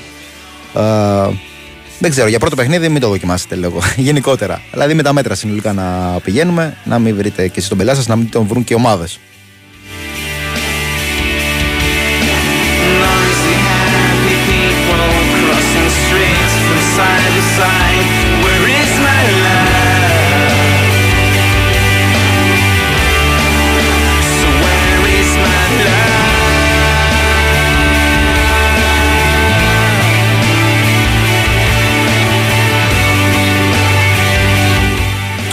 Τον έχουμε στην παρέα μας, τον Κώστα και την Τζόγλου, για να συζητήσουμε την επιστροφή αυτή της ΑΕΚ στην γεμάτη ΟΠΑΠΑΡΕΝΑ. Καλημέρα Κώστα, πώς είσαι; Καλημέρα, όλα καλά, όλα καλά. Μια χαρά. Και μια ομάδα η οποία, η ΑΕΚ αναφέρομαι, η οποία γενικότερα παίρνει ενέργεια από τον κόσμο, όχι μόνο από το δικό της. Θέλει να παίζει σε γεμάτα γήπεδα και βάσει παιχνιδιού Ματίας Αλμέιδα, οπότε πολύ καλά θα της κάνει. Πιστεύω συνολικά αυτή η επιστροφή. Σίγουρα. Είδαμε χθες ότι ο κόσμος μπορεί να, να έχει και να γυρίσει και μπούμεραγκ ρε παιδί μου κάποια φορά. Το αντίστροφο. Δηλαδή το άγχος της εξέδρας πε- περνάει και, στη, και στην ομάδα Σωστό. κάποιες φορές. Δηλαδή νομίζω ότι στη λεωφόρα το είδαμε πάρα πολύ αυτό, αλλά μπορώ να σου πω ακόμη και στο περιστέρι. Δηλαδή δεν είναι τυχαίο ότι δεν ήξερε οι γηπεδούχοι χθες. Μπορεί και αυτό να παίξει, ξέρεις, να, να, να, να γυρίσει η ψυχολογία του αγώνα ανάποδα, ενώ έχεις τον κόσμο. Να θέλουν να δείξουν κάτι παραπάνω στον κόσμο. Να θέλω να δείξω ένα παραπάνω Να μην και πηγαίνει το το μάτς. άγχος της εξέδρας, το άγχος της εξέδρας, να, να, όταν ένα παιχνίδι στραβώσει, κα- όπως τράβωσε ας πούμε του Παναθηναϊκού, ε, να γυρίσει πάνω στην ομάδα. Ναι. Ε, χθες και να δούμε, εντάξει. Πάντως, εγώ Τώρα το η πήγα ΑΕΚ και αυτό πρέπει να στον το αγωνιστικό ρυθμό πιο πολύ, ότι δίνει ένα πουσάρισμα ο κόσμος στην ΑΕΚ. Ε, βέβαια δεν είναι, εννοείται, δεν το συζητάμε. Αυτό είναι δεδομένο και εντός και εκτός. Το είπε σωστά και, στα, και σε εκτός τα παιχνίδια. Δηλαδή η ΑΕΚ είχε πολλές απώλειες ε, τώρα χωρίς, το, χωρίς τον κοσμο Δηλαδή και, το, και στο κύπελο που αποκλείστηκε και στο... Στις Σέρρες. Έστω με δύο ισοπαλίες δεν έχασε, αλλά δεν, δεν πάμε να αποκλείστηκε. Ε, Στις Σέρες, στο Αγρίνιο, δηλαδή στο Αγρίνιο ας πούμε να σου πω πάνω σε αυτό που σου είπα πριν με τον κόσμο πώς μπορεί να γυρίσει μπούμα να κάνει η ΑΕΚ είχε κάνει 0-2 σε γεμάτο γήπεδο. Ε, μόνο ε, αυτά που θα ακουγόταν από την εξέδρα που που είναι φυσιολογικά. Όταν μια ομάδα γηπεδούχος στο 20 χάνει 0-2 ε, αρχίζει μια γκρίνια, μια μουρμούρα, μια απογοήτευση ε, και εκεί πέρα ε, το πράγμα γίνεται άσχημο για, το, για την ομάδα που χάνει. Ε, τέλος πάντων, σήμερα θα είναι γεμάτο το γήπεδο, όπως το πες. Θα είναι, είναι μια ωραία μέρα, χρειάζεται μεγάλη προσοχή γιατί ε, έχει γίνει πολύ και αυστηρή και η, και η νομοθεσία πλέον ε, για τιμωρία έντρας. Γενικά όσοι πάνε στο γήπεδο πρέπει να, να είναι πολύ προσεκτικοί. Κώστα, υπάρχουν ερωτήματα για τα διαρκείας, αν μπορούν να τα μεταβιβάσουν; Υπάρχουν ερωτήματα για τη διαρκείας. Ε, αυτή τη στιγμή αυτό που ξέρουμε είναι ότι ισχύει ότι ισχύει. Ναι. Ε, δηλαδή 9 Απριλίου θα γίνεται η, ταυτ- η ταυτοποίηση ηλεκτρονικά. Εγώ δεν μπορώ να πω σε κανένα τι να κάνει με το ειστήριό του, αν θα το δώσει, αν θα το κρατήσει, αν δεν θα το δώσει, τι θα κάνει. Ε, φρονώ ότι δεν μπορεί να γίνει, ε, πώς να το πω, προσωπικός έλεγχος με ταυτότητα κάθε φιλάθλου που θα μπει στο γήπεδο. Δεν νομίζω ότι έγινε χθες κάτι τέτοιο. Γιατί είναι και μετά δεν, δεν θα αρχίσει και το μάτι. Χρονοβόρο, Δηλαδή, ναι. ε, ναι, είναι μια διαδικασία πάρα πολύ, πάρα πολύ δύσκολη. Σκέψη ότι υπάρχει και το τουρνικέ, υπάρχει και αυτό. Δηλαδή, εντάξει, απ' την άλλη υ- υ- υπάρχει προειδοποίηση ότι θα γίνονται καταβούληση έλεγχοι τέλος πάντων, οπότε θα δούμε και εκεί τι θα γίνει. Τώρα εγώ δεν, δεν, δεν υπάρχει κάτι ξεκάθαρο δηλαδή που μπορώ να πω. Έτσι κι αλλιώς ε, α, ε, ποτέ δεν επιτρέπεται θεωρητικά το Ναι, ιστορικό γράφει αυτό. πάνω ότι δεν μεταβιβάζεται έτσι. Δεν μπο- α, α, α, μένουμε σε αυτό, δεν μπορώ να πω κάτι άλλο. Δεν μπορώ να πω κάτι άλλο. Τώρα αγωνιστικά έχει προβληματάκια που νομίζω βέβαια εν ώψη Λαμίας θα μειωθούν. Ίσως δεν υπάρχει Ναι. καμία απώλεια εν ώψη Λαμίας, καμία απουσία. Θα δούμε, ναι. Θα το δούμε αυτό εντάξει, βέβαια, για υπάρχουν σήμερα πάμε τέτοια- πρώτα. Ναι, κοίτα, πάντα υπάρχουν και κάποια προβλήματα που τα μαθαίνουμε τελευταία στιγμή. Μμμ. Ε, υπάρχουν κάποια θέματα στην άμυνα, λείπουν παίχτες ε, δεδομένα ο Ρώτα, ο Βίντα εκτή και είχε και ένα θέμα, έκανε έτσι αποφόρτιση μέσα στην εβδομάδα. Οπότε για προσωπικό του θέμα οικογενειακό απουσιάζει κάποιες μέρες. Οπότε και αυτός για τη Λαμία θα είναι διαθέσιμος. Ε, ευκαιρία να μπει και ο Πανθέρ στην αποστολή. Ε, ε, και να δούμε και τι, και τι άλλο θα προκύψει. Σημασία έχει τώρα ότι η ΑΕΚ είναι σε μια κατάσταση που μπορεί να κάνει όλη τη βδομάδα προπόνηση, κάτι που δεν το είχε για πολύ μεγάλο διάστημα. Ε, έχουν, έχει επιστρέψει ο Λιβάη, που ήταν ένας, ένας παίκτης που έλειψε πολύ. Να δούμε τι θα γίνει με τον Αραούχο. Ε, πιθανόν θα ξεκουραστεί ο Πινέδας σήμερα και ίσως δεν με το Λιούμπισιτς πρώτη φορά από την αρχική εντεκάδα. Ε, να Λιούμπισιτς. δούμε αν θα... Α, Ολοκλήρωσε και θα σου πω, ναι. Ναι, να δούμε αν θα, αν θα ξαναδούμε το Σιντιμπέ βασικό δεξιά ε, ή θα συνεχίσει με Ραντόνια και αυτό είναι μια έτσι τέτοια. Να δούμε αν θα συνεχίσει ο Πίλιος βασικός που εγώ πιστεύω αυτή τη στιγμή αυτός είναι ο βασικός ή θα ξαναμπεί ο Χατσαφής σήμερα και μπορεί ο Πίλιος να παίξει ξέρω εγώ στη Λαμία. Ε, τέτοια πράγματα, τέτοια θέματα. Εντάξει, στο κέντρο α- αν ξεκουραστεί όντως ο Πινέδα θα είναι ο Λιούμπισες με τον Γιόνσον Δεν υπάρχει ακόμη ο Σιμάνσκι, αλλά ο Σιμάνσκι θα είναι και αυτός στη Λαμία, οπότε και αυτό είναι πολύ σημαντικό για, για την ΑΕΚ με το συγκεκριμένο παίχτη. Ε, ο Άμραμπατ είναι διαθέσιμος, πιστεύω θα ξεκινήσει. Ε, και να δούμε εκεί τι θα γίνει μπροστά, αν, γιατί και ο Τσούμπερ πρέπει να πάρει κάποιες ανάσες. Αν ο Αραούχο είναι έτοιμος, μήπως μπει ο Αραούχο. Ο Παύλο Φερνάντες προπονήθηκε χθες πρώτη φορά με όλη την ομάδα. Δεν ξέρω αν θα είναι στην αποστολή. Πιθανόν και όχι. Ε, αυτά. Ε, σημασία έχει πάντως ότι η ΑΕΚ σίγουρα θα έχει μια δεκάδα που μπορεί να πάρει το μάτι. Τώρα για να μην Ναι. λέμε για απουσίες τώρα και τέτοια, σίγουρα η δεκάδα που θα κατεβάσει μπορεί να πάρει το παιχνίδι. Και πρέπει να το πάρει, να εκμεταλλευτεί και το Παναθηναϊκό γιατί η ΑΕΚ έχει χάσει σε παιχνίδια τέτοιου προφίλ 11 πόντους, αν και η Λαμία θα έλεγα ότι είναι η καλύτερη από όλες τις ομάδες ε, κάτω από, τη, από τους πρώτους πέντε ε, που έχασε χθες ο Παναθηναϊκός δύο πόντους και μαζί με τον Αντρόμητο ας πούμε έχει χάσει 5, η ΑΕΚ έχει χάσει 11 σε τέτοια μάτς. Άρα θέλει πάρα πολύ μεγάλη προσοχή και πρέπει οπωσδήποτε να κάνει σήμερα την αρχή για να μπορέσει να κάνει ένα φινάλε με τέσσερις νίκες. Ε, ε, τα τρία παιχνίδια με Λαμία και μετά για ένα μέσα και μετά στο Χαριλάου να καταφέρει να επαναλάβει ό,τι έκανε πέρυσι που νίκησε και στην κανονική περίοδο και στα play-off. Ε, να το κάνει και φέτος. Όπου έχει και το δυνατό πρόσωπο στα ντέρμπι, το έχουμε ξαναπεί, την καλύτερη παρουσία και ξέρεις, ποντάρει και λίγο παραπάνω σε αυτό το κομμάτι και βάσει και. Ε, σίγουρα, ναι. Και τώρα πλησιάζουν και τα play-off. Τώρα αυτά τα παιχνίδια είναι, ρε παιδί μου, η, η, η γκέλα με, σε τέτοιο παιχνίδι θα, με, θα μετρήσει πολύ παραπάνω Επί δύο, από ναι. ότι στον πρώτο γύρο. Πάρα πολύ παραπάνω. Το πιστεύω. Και το λέω και αυτό το πιστεύω και για τον Παναθηναϊκό ισχύει. Και ιδίως με τον τρόπο που έχασε χθες τους δύο πόντους. Δηλαδή με αντίπαλο να παίζει με 10 παίχτες ε, τα δύο τρίτα του αγώνα. Ε, γι' αυτό πρέπει να προσέξει να μην την πατήσει και μετά να περιμένει τον τέρμπι του ΠΑΟΚ με τον Ολυμπιακό ε, για να δούμε τι θα γίνει και εκεί. Ένα παιχνίδι που σίγουρα θέλει την ισοπαλία η ΑΕΚ σαν πρώτο αποτέλεσμα και μετά εντάξει δεν ξέρω ο καθένας οι απόψεις δίστανται. Για μένα ας πούμε αν δεν έρθει η ισοπαλία προτιμώ να νικήσει ο ΠΑΟΚ παρά ο Ολυμπιακός. Άλλοι θα πούνε να νικήσει καλύτερα ο Ολυμπιακός για να περάσει η ΑΕΚ πρώτη. Εμένα δεν με ενδιαφέρει αυτό δηλαδή. Αυτό είναι και πιο βραχυπρόθεσμο το να περάσει η ΑΕΚ πρώτη. Εσύ πιστεύω το Ναι. λες επειδή θα φύγει ένας αντίπαλος από τη μέση για την ΑΕΚ. Ουσιαστικά. Ναι, θα, θα, μείνει, θα, θα παραμείνει πίσω. Θα παραμείνει πίσω σε μια φάση τώρα που είναι με έναν προπονητή σίγουρα τον καλύτερο από τους τρεις που έχει φέτος. Ε, ένα σοβαρό άνθρωπο, έναν άνθρωπο που ε, είναι προπονητής ειδικών αποστολών. Εντάξει, στην Ισπανία οι ειδικές αποστολές του ήταν συνήθως να σώσει ομάδες, αλλά ήταν στην Ισπανία, ήταν σε ένα πρωτάθλημα πολύ ανώτερο από το δικό μας. Δηλαδή, τώρα αν ο Ολυμπιακός δηλαδή σήμερα κάνει μια, ένα διπλό στη, στην Τούμπα, ε, αλλάζουν πάρα πολύ τα πράγματα. Αλλάζουν πάρα πολύ τα πράγματα, οπότε γι' αυτό το λέω. Δηλαδή μετά την ισοπαλία νομίζω για μένα προσωπική άποψη μου έτσι δεν λέω τώρα ότι στην ΑΕΚ της ΑΕΚ μπορεί να θέλουν το αντίθετο. Η προσωπική μου άποψη είναι καλύτερα αν είναι νικήσει ένας, σας νικήσει ο ΠΑΟΚ. Οκ. Είχαμε χθες και τη διαρροή της ΑΕΚ για το θέμα του Μαρκ Κλάτενμπεργκ. Αποτελεί δικαίωση της στάσης μας. Ανέφεραν κιτρινόμαυροι. Δεν ξέρω αν θες να σχολιάσεις κάτι από Εντάξει, αυτού. εντάξει, τι να σχολιάσω, κοίτα, ήταν δεδομένο ότι ο, ο Κλάτενμπεργκ ουσιαστικά ήταν υπάλληλος ε, του και έγινε και, και τυπικά τώρα με τη Νότιγχαμ. Δεν- Αλλά σκέψτε τώρα ότι θα είχαμε έναν αρχιδιαιτητή που αυτή τη στιγμή είναι υπάλληλος του Προέδρου του Ολυμπιακού, έτσι. Δηλαδή ε, ε, ε, προωθόταν με τις ευλογίες και του πρώην Υφυπουργού Αθλητισμού, του κ. Ευγενάκη, ε, ο οποίος δημόσια είχε τοποθετηθεί ότι στηρίζει Κλάντεμπεργκ για αρχιδιαιτητή, λες και το ρώτησε κανείς τέλος πάντων. Ε, το είχε πει όμως. Με τις ευλογίες αυτές ε, θα είχαμε ε, αρχι... έναν άνθρωπο τώρα να ορίζει τις τύχες της ελληνικής διαιτησίας, έναν άνθρωπο που η επόμενη δουλειά του ας πούμε, επειδή δεν πέρασε αυτό το ξύλωσε Super League, ομόφωνα, ε, ξύπνησαν και κάποιες και άλλες ομάδες δηλαδή και ακολούθησαν αυτό που είχε κάνει στην αρχή μόνο η ΑΕΚ ουσιαστικά και ο ΠΑΟΚ ε, και ξύλωσαν τον κύριο Κλάτενμπεργκ από τη Super League που έπαιρνε και ένα τεράστιο μισθό χωρίς να κάνει τίποτα και η επόμενη δουλειά του είναι υπάλληλος του κύριου Μαρινάκη στη Nottingham Forest. Ωραία.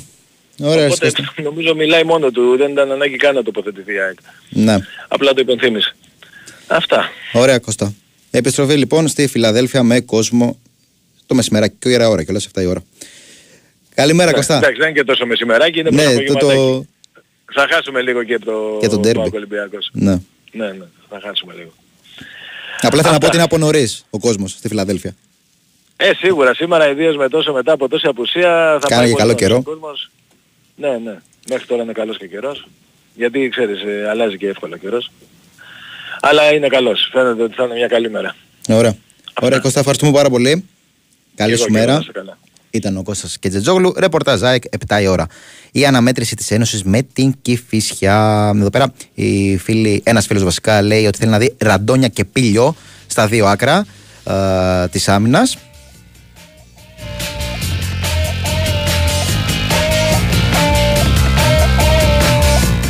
Ραντόνια, ο οποίος ε, τις ευκαιρίες που έχει πάρει δείχνει ότι παιχνίδι το παιχνίδι προσαρμόζεται όλο και περισσότερο και στο τακτικό πλάνο του Μάτιας Αλμέιδα.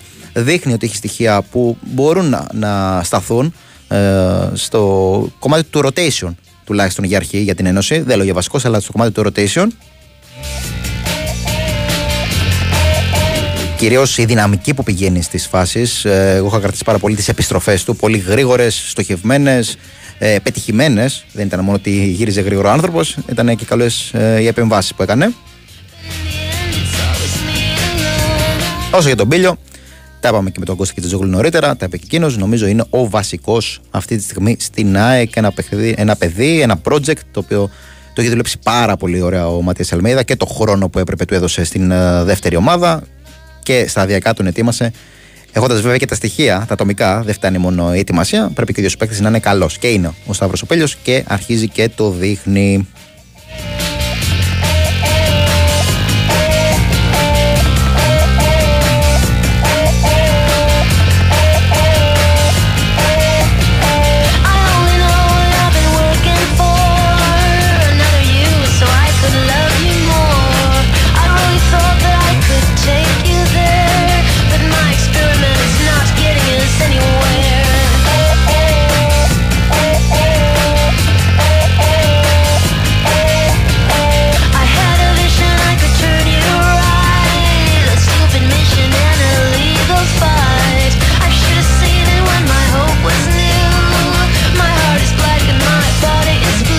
Φυσικά σήμερα όμως δεν έχει μόνο μπάλα, έχει και μπάσκετ. Τα είπαμε νωρίτερα. Μου κάνει και νόημα τα μπασκετικά εδώ πέρα ο Νέαρχος. Βέβαια, 12 η ώρα ακολουθεί και ο Παναγιώτης Κεφαλάς, ο οποίος θα σας τα κάνει λιανά α, με την εκπομπή μπάσκετη. Ε, λήψη, αφού ο Χρήστος Ρομπόλης είναι κάτω, στην Κρήτη για τις μεταδόσεις. για το Sky. Ολυμπιακός Παναθηναϊκός. στο ντερμπι των Ιωνίων, 7 η ώρα, ο μεγάλος τελικός. Μεγάλος τώρα ένας τελικός είναι, δεν υπάρχει μικρός.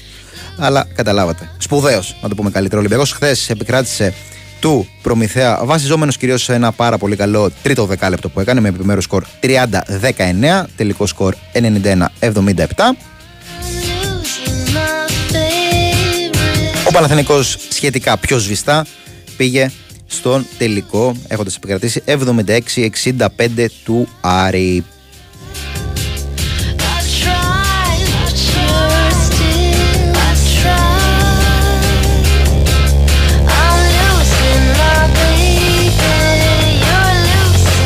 Αλλά φίλε Νέαρχη, έχει κι άλλο τελικό σήμερα νωρίτερα. Τώρα σε λίγη ώρα, σε κανένα διωράκι. Παναθηναϊκός Εσπερίδες. Καλησπέρα. Όντως. Σωστός. Ε, Γυναίκες, κύπελο γυναικών, μπάσκετ τελικός και αυτός. Ε, και μπορείτε να τον παρακολουθήσετε και από το YouTube της Κοσμοτέ. Έχετε αυτή την ελεύθερη πρόσβαση. Γενικότερα υπάρχουν πάρα πολλά νέα στο μπασκετικό κομμάτι που θα έχει γεμάτη ατζέντα ο Παναγιώτης Κεφαλάς αφού θα έχουμε και αλλαγή προπονητή στον ΠΑΟΚ Στάθης Νερατζάκης, ο αντικαταστάτης του κυρίου Φώτη Τακιανού.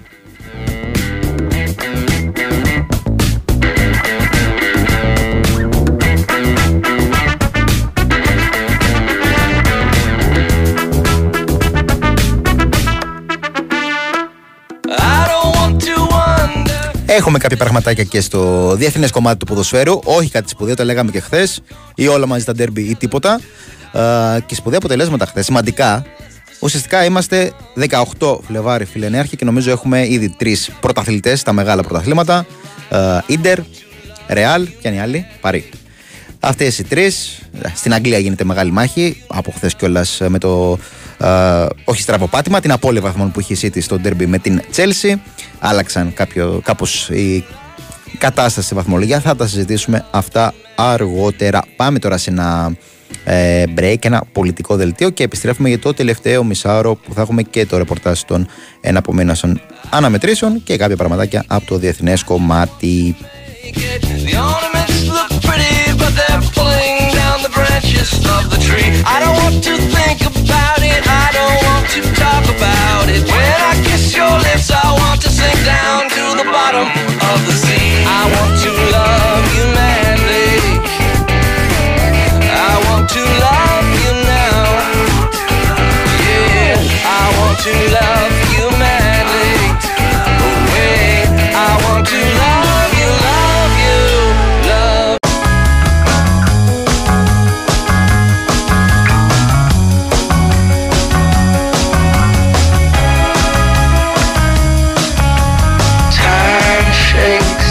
Λοιπόν, λέγαμε ε, νωρίτερα για αποτελέσματα που έκαναν μια μικρή εντύπωση χθες. Βέβαια, πόσο εντύπωση να κάνει πια ακόμα ένα στραβοπάτημα της Juventus. Τέταρτο σερί. Ενδιάμεσα, βέβαια, ήταν και ήττα από την ντερ. Δεν είναι στραβοπάτημα. Είναι η καλύτερη ομάδα της Ιταλίας ε, τη φετινή σεζόν. Ε, Ίντερ και δικαίως, νομίζω από τώρα, έχει στεφθεί τυπικά πρωταθλήτρια. Δεν πρέπει να γίνουν πράγματα και θάματα για να το χάσει. Στο πλήν 9 πλέον η Juventus μετά το 2-2 χθες με τη Βερόνα και με παιχνίδι περισσότερο κιόλας η μεγάλη κυρία.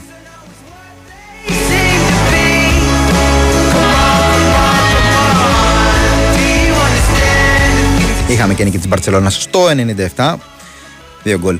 Λεβαντόφσκι, αλλά δεν θα πούμε για τον Λεβαντόφσκι τώρα, θα πούμε για την Κηφισιά, αφού με τον Γιάννη Πολιά στην παρέα μας. Καλημέρα. Γιάννη, πώς είσαι; Γεια σου Μανώλο, καλημέρα. Μια χαρά εσύ. Καλά, καλά.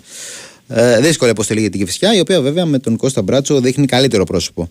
Τουλάχιστον από άποψη αποτελεσμάτων. Ε, επειδή εντάξει και με τον Ήλσεν προσπαθούσε να παίξει ένα ποδόσφαιρο, δεν της έβγαινε σε αποτέλεσμα. Τώρα με τον Κώστα Μπράτσο έχει πάρει 4 βαθμούς σε δύο παιχνίδια. Δύσκολη θέση της βέβαια ακόμα. Έτσι ακριβώς. Είναι πράγματι είναι αίτητος για την ώρα ο Έλληνας τεχνικός στον πάγκο της ε, Κηφισιάς. Εντάξει βέβαια σε δύο μάτς που ήταν πιο πολύ θα μέτρα της σε σχέση τώρα αυτό με την ε, Ναι. ΑΕΚ. Γενικά η Κηφισιά έχει μπροστά της μια πολύ δύσκολη τριάδα εκτός έδρας αγώνων καθώς μετά την Νέα Φιλαδέλφια έχει να πάει και Λεωφόρο και Τρίπολη. Νομίζω είναι ένα δύσκολο πρόγραμμα ακόμα και για μια ομάδα που κάνει πρωταθλητισμό. Πόσο Σωστό. μάλλον για μια η οποία μάχεται για την ε, αποφυγή του υποβιβασμού. Αυτά πριν έρθει το τελευταίο παιχνίδι της κανονικής διάρκειας του πρωταθλήματος εντός έδρα με τον Πανετολικό που εκεί νομίζω θα είναι έτσι ένα πάρα πολύ κρίσιμο ματς καθώς ο Πανετολικός είναι μια από τις ομάδες που εμπλέκονται άμεσα για την ώρα τουλάχιστον στην μάχη για την ε, παραμονή. Εντάξει, είναι σαφές ότι η Κηφισιά πηγαίνει στην Νέα Φιλαδέλφια προκειμένου να πάρει ό,τι καλύτερο. Ε, μπορεί προφανώς ό,τι και αν έρθει από άποψη βαθμών είναι κάτι παραπάνω από ευπρόσδεκτο, ωστόσο νομίζω καταλαβαίνει κανείς ότι και με ήττα, οκ, εντός προγράμματος θα είναι. Είναι μια ευκαιρία για τον Μπράτσο πάντως να κάνει κάποιες δοκιμές ίσως, να δει την ομάδα του υπό την ηγεσία του έτσι τι μπορεί να κάνει ενάντια σε ένα πολύ μεγάλο και δύσκολο αντίπαλο. Άλλωστε νωρίτερα μέσα στη χρονιά η Κηφισιά είχε πάρει βαθμούς, από την Άγη είχε πάρει εκείνο το 1-1 Ναι. Στην ε, Κεσαριανή και νομίζω ότι και αποτελέσματα όπως το χθεσινό 2-2 της Λαμίας ας πούμε τον 15 στο λεωφόρο έτσι θυμίζει και σε εμάς και στις ομάδες και σε όλους ότι στην μπάλα μπορούν να γίνουν τα πάντα όσο δύσκολα και αν είναι σε μερικές ε, περιπτώσεις. Και είναι επίσης ε, ενδιαφέρον το στατιστικό ότι ο Κώστας Μπράτος έχει δύο διπλά ενάντια στην ΑΕΚ ως φωνητής του Βόλου βέβαια. Στη Ριζούπολη, ένα ε. στο ΆΚΑ, ένα στο ΆΚΑ και ένα στη Ριζούπολη Σωστό, ακριβώς. σωστό. Εντάξει, προφανώς να τριτώσει δεν είναι και το πιο απλό πράγμα στον κόσμο, ωστόσο νομίζω ότι σαν στατιστικό έτσι έχει πάρα πολύ ενδιαφέρον. Μμμ. Εγώ έτσι όταν το, το διαπίστωσα έτσι μου έκανε εντύπωση, δεν το θυμόμουν ότι είχαν γίνει με τον Μπράτσο στον πάγκο Ναι. και οι δύο αυτές μεγάλες νίκες του, του Βόλου. Φαίνεται και Λοιπόν, το τώρα πρώτο ως- παιχνίδι ως γηπεδούχο η ΑΕΚ στο πρωτάθλημα σε στοιχημένα Super League επί της Κηφισιάς. Έτσι. Μμμ, μμμ. Λοιπόν, τώρα όσον αφορά σε θέματα ε, αγωνιστικά απουσιών, να πούμε ότι εκτός είναι ο Τεϊσέιρα, λόγω μιας ε, ίωσης, ο Σνάιντερλάν, ο οποίος επέστρεψε ε, με βόλο, τώρα είναι και πάλι εκτός όπως είναι και ο Παπασάβας, από την άλλη τέθηκαν εκτός για τεχνικούς λόγους, ε, παίκτες όπως ε, ο Κρίσινσον, ο Ήλιεφ, ο Αντούνες, ο Κωνσταντακόπουλος, ο Αντερέγγεν και ο Σμπόκος. Με αυτά τα δεδομένα ε, δείχνουν κάπως μετρημένα τα κουκιά όσον αφορά στην ενδεκάδα. Ε, ο Αναγνωστόπουλος αναμένεται να είναι κάτω από δοκάρια. Τετράδα στην άμυνα η Γκόμπελιτς, Τσάπαν, Βαθέας, Μιλίτσεβιτς. Στον, στον άξονα, στα χαφ, περιμένουμε να δούμε τους Σολόα και Τσανάτζια. Τριάδα πίσω από τον Φόρ πιθανότατα θα παρτίζεται από τους Κρισιούμα, Μπιφουμά και Μενέντες, ενώ ο Ζέγκοβιτς είναι ο επικρατέστερος για να, έχει για να πάρει φανέλα βασικού όσον αφορά στη θέση του Φόρ. Ε, ένα μάτς λοιπόν μετά από μια περίεργη εβδομάδα για την Κυφυσία, γιατί θυμίζω όσα προηγήθηκαν Ναι, με αυτό την θα σου κυρία λέω. ρατσιστική επίθεση που είχε γίνει κατά τον 30 Τετέι στο μάτς ε, με τον Βόλο. Τώρα οφείλουν στην Κυφυσιά έτσι να στραφούν και πάλι στα αγωνιστικά με αυτό το πάρα πολύ δύσκολο παιχνίδι και όπως είπαμε, ό,τι έρθει σίγουρα είναι ευπρόσδεκτο, ακόμα και αν δεν έρθει κάτι, είναι μια ευκαιρία για την Κηφισιά να πάει σε μια έδρα έτσι καλή, δύσκολη, αν δεν κάνω λάθος και με κόσμο έτσι ξανά, μετά από ένα δίμηνο, στην ε, ΟΠΑΠΑΡΕΝΑ. Οπότε είναι ένα μάτι το οποίο έχει ενδιαφέρον για οποιαδήποτε, για, για οποιαδήποτε ομάδα. Ε, πιστεύω και η Κιβισιά θα πάει να, να δει τι και από εκεί και πέρα ό,τι και αν έρθει να στραφεί στο επόμενο εκτός έδρας μάτς, είπαμε έχει αυτό το πρόγραμμα τώρα το δύσκολο και να δει τι μπορεί να κάνει προκειμένου όταν θα υποδεχθεί τον Πανετολικό, το χ Μαρτίου, να έχει καταφέρει να μείνει όσο πιο κοντά γίνεται στην, ε, στη σωτηρια Έτσι αυτή τη στιγμή είναι στο μείον ένα, εντάξει είναι πολύ μικρές οι, οι διαφορές. Και στο είναι συν 3 από σημαντικό τον και Μπάς, αυτό- ναι. Ακριβώς έτσι που είναι τελευταίος. Είναι σημαντικό για αυτό το Βόλος Παδιάννηνα σήμερα, όπου εμπλέκονται έτσι δύο από τις ομάδες. Ναι, που γενικά είναι τις κοντά τελευταίε στην, ε, εβδομάδες Κηφισιά. υπάρχουν πολλά ντερμπάκια παραμονής. Παίζει ο ένας με τον άλλον. Και ακόμα δεν έχει ακριβώς, ξεκαθαρίσει. είπαμε και Είχε το- πάρει σημαντική Mhm, νίκη ο και το- Πανετολικός τι προάλλε. Ναι, έχουμε τον Πανατολικός ο οποίος δείχνει αυτή τη στιγμή να είναι ένα κλικ κάπως καλύτερο στις υπόλοιπες ομάδες που μάχονται για τη σωτηρία. Από εκεί και πέρα βέβαια είναι δεδομένο ότι στα play-out θα κρίσουν τα πάντα.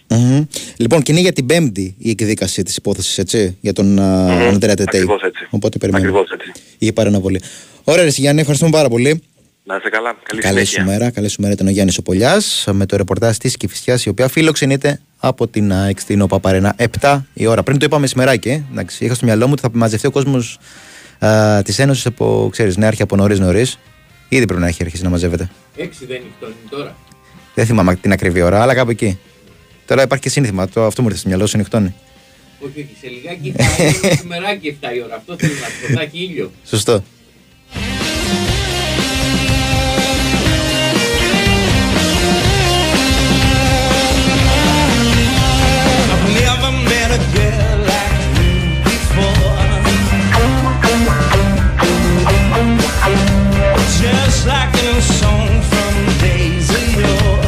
Να δούμε τι θα κάνει σήμερα η Bayern Μονάχου. Λέγαμε και χθες ότι η έδρα της Μπορ... της Bournemouth, πήγα να πω, ωραία, τα έμπλεξα. Της Bochum ε, δεν είναι εύκολη. Εντός έδρας η κυρία Bochum έχει τρεις νίκες, έξι ισοπαλίες και μόλις μία ήττα. Οπότε η Bayern δεν έχει και τόσο εύκολο έργο. Είναι αναγκασμένη όμως να νικήσει για να παραμείνει τουλάχιστον σχετικά κοντά στη Leverkusen, η οποία χθες έκανε τη δουλειά τους 2-1. Ε, στην επίσης δύσκολη έδρα της Χάντενχάιμ και πλέον είναι στο συν 8 με παιχνίδι περισσότερο η πολύ ευχαριστή έκπληξη της ομάδας του κυρίου Τσάμπι Αλόνσο. Give me just a taste, so I want more. My hands are bleeding and my knees are raw. Λοιπόν, στις 6.30 είναι τον Bochum Bayern Μονάχου, αλλά προς το παρόν πάμε σε ένα πολύ μικρό break.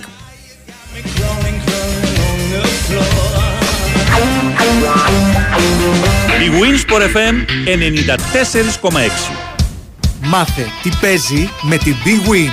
Και σήμερα η Big Win σε βάζει στα γήπεδα της Ελλάδας και σου κάνει πάσα στους σημαντικότερους αγώνες της ημέρας. ΠΑΟΚ Ολυμπιακός. Ακόμη μια μεγάλη ποδοσφαιρική κόντρα έρχεται στον Big Win Sport FM 94,6. Απόψε συντονιστείτε από νωρίς στην κορυφαία αθλητική συχνότητα της χώρας για να μάθετε τα τελευταία νέα των δύο μονομάχων και στις 8.30 ακούστε σε απευθεία σύνδεση με την Τούμπα το παραδοσιακό ντέρμπι ανάμεσα σε ΠΑΟΚ και Ολυμπιακό. Νωρίτερα στις 7 η ΑΕΚ υποδέχεται την Κηφισιά ενώ το πρόγραμμα της ημέρας ανοίγει στις 3.30 με την αναμέτρηση Βόλος Παζιάννενα. Μπάλα όμως παίζουμε και τη Δευτέρα με την αυλαία να κλείνει με τις αναμετρήσεις Όφη Πανσεραϊκός στις 5.30 και Αστέρας Τρίπολης Πανετολικός στις 6. Μετά το τέλος των αγώνων επιστρέφουμε στο στούντιο για σχόλια, ρεπορτάζ και φυσικά ανοιχτές γραμμές για τους ακροατές.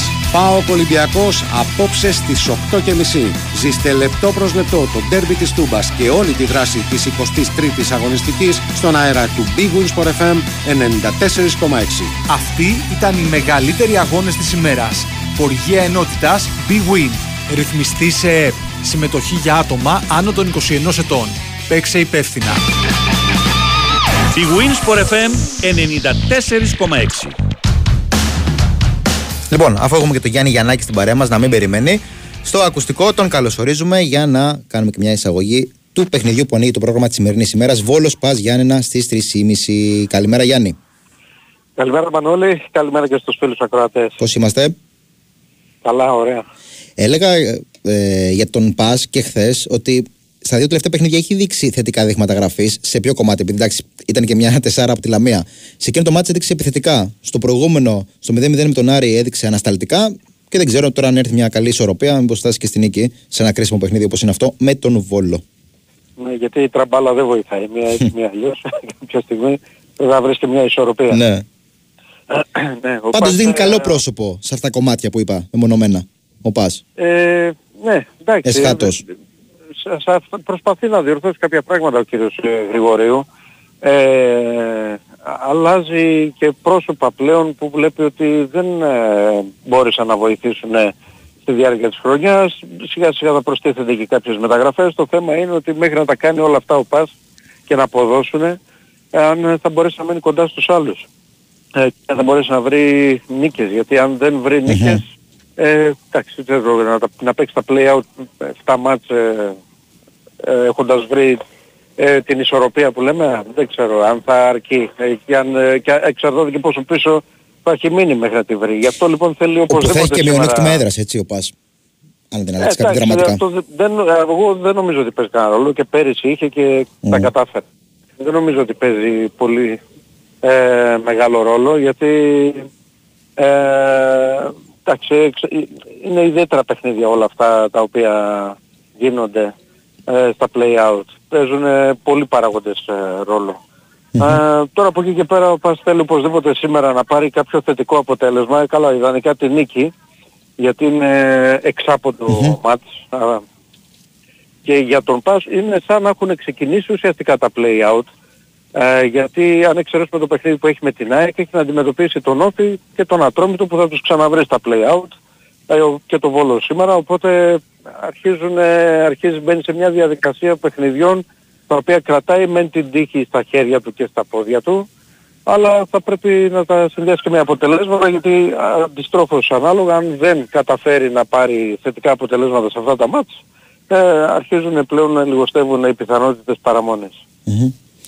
Ε, σε επίπεδο προβλημάτων, αποσιών, σκέψεων για ενδεκάδα. Ναι.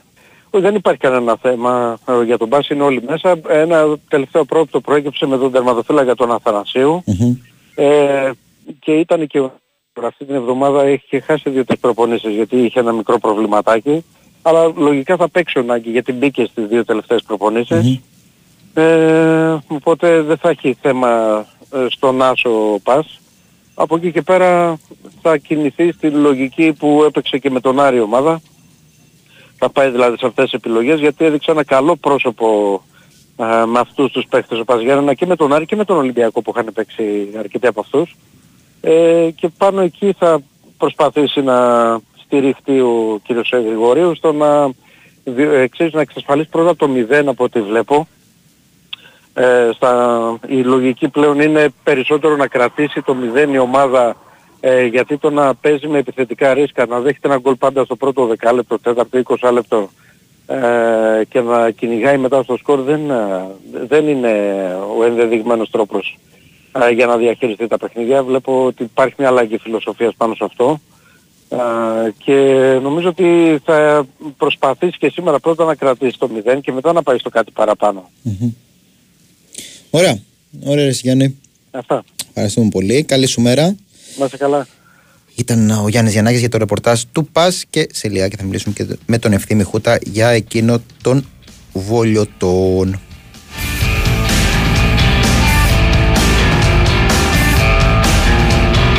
Πάρα πολλά παιχνίδια στην Super League 2 μαζεμένα. Ξεχωρίζει φυσικά η αναμέτρηση ντέρμπι κορυφής ανάμεσα σε Άθηνε Καλυθέα FC και Ιωνικό στις 3 η ώρα. Αυτό το παιχνίδι για τον Νότιο Όμιλο. Θυμίζω στους 40 πόντους η Καλυθέα, η Άθηνε Καλυθέα. Στο συν 8 από τον Ιωνικό. Θυμίζω όμως ότι στα playoffs ε, διαιρείται δια 2 η διαφορά.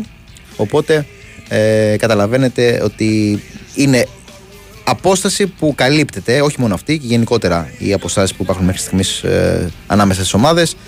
Νομίζω εδώ με ένα πάρα, πάρα πολύ ενδιαφέρον ε, και νότιο όμιλο στα playoffs. Αλλά εντάξει, στο βορρά η μεγάλη μάχη είναι ανάμεσα σε Λεβαδιακό και ΑΕΛ. Έχει επικεντρωθεί σε αυτούς τους δύο.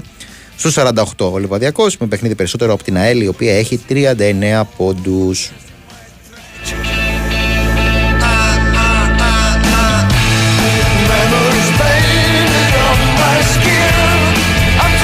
Δηλαδή είναι και τα Χανιά με 34, είναι και η Λιούπολη με 32. Ενδιάμεσα τα Χανιά από Καλυθέα και Ιωνικό. Ε, Ηλιόπολη μαζί με Ιωνικό. Η Καλαμάτας στο πλήν 3 από τον Ιωνικό και την Ηλιόπολη. Αυτό που σας έλεγα. Καλός χαμός.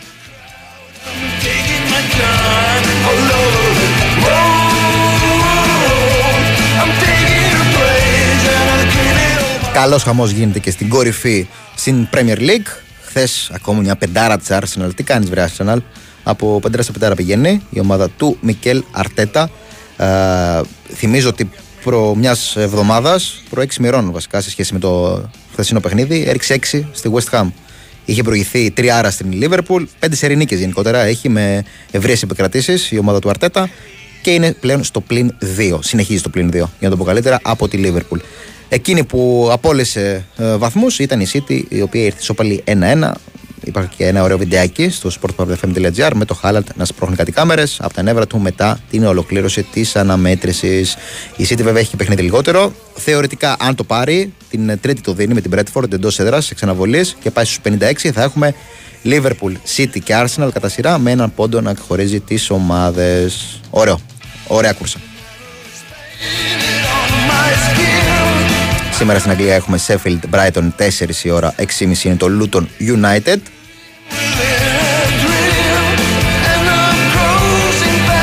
Ένας φίλος μου λέει ότι έμεινε εκτός τίτλου η City.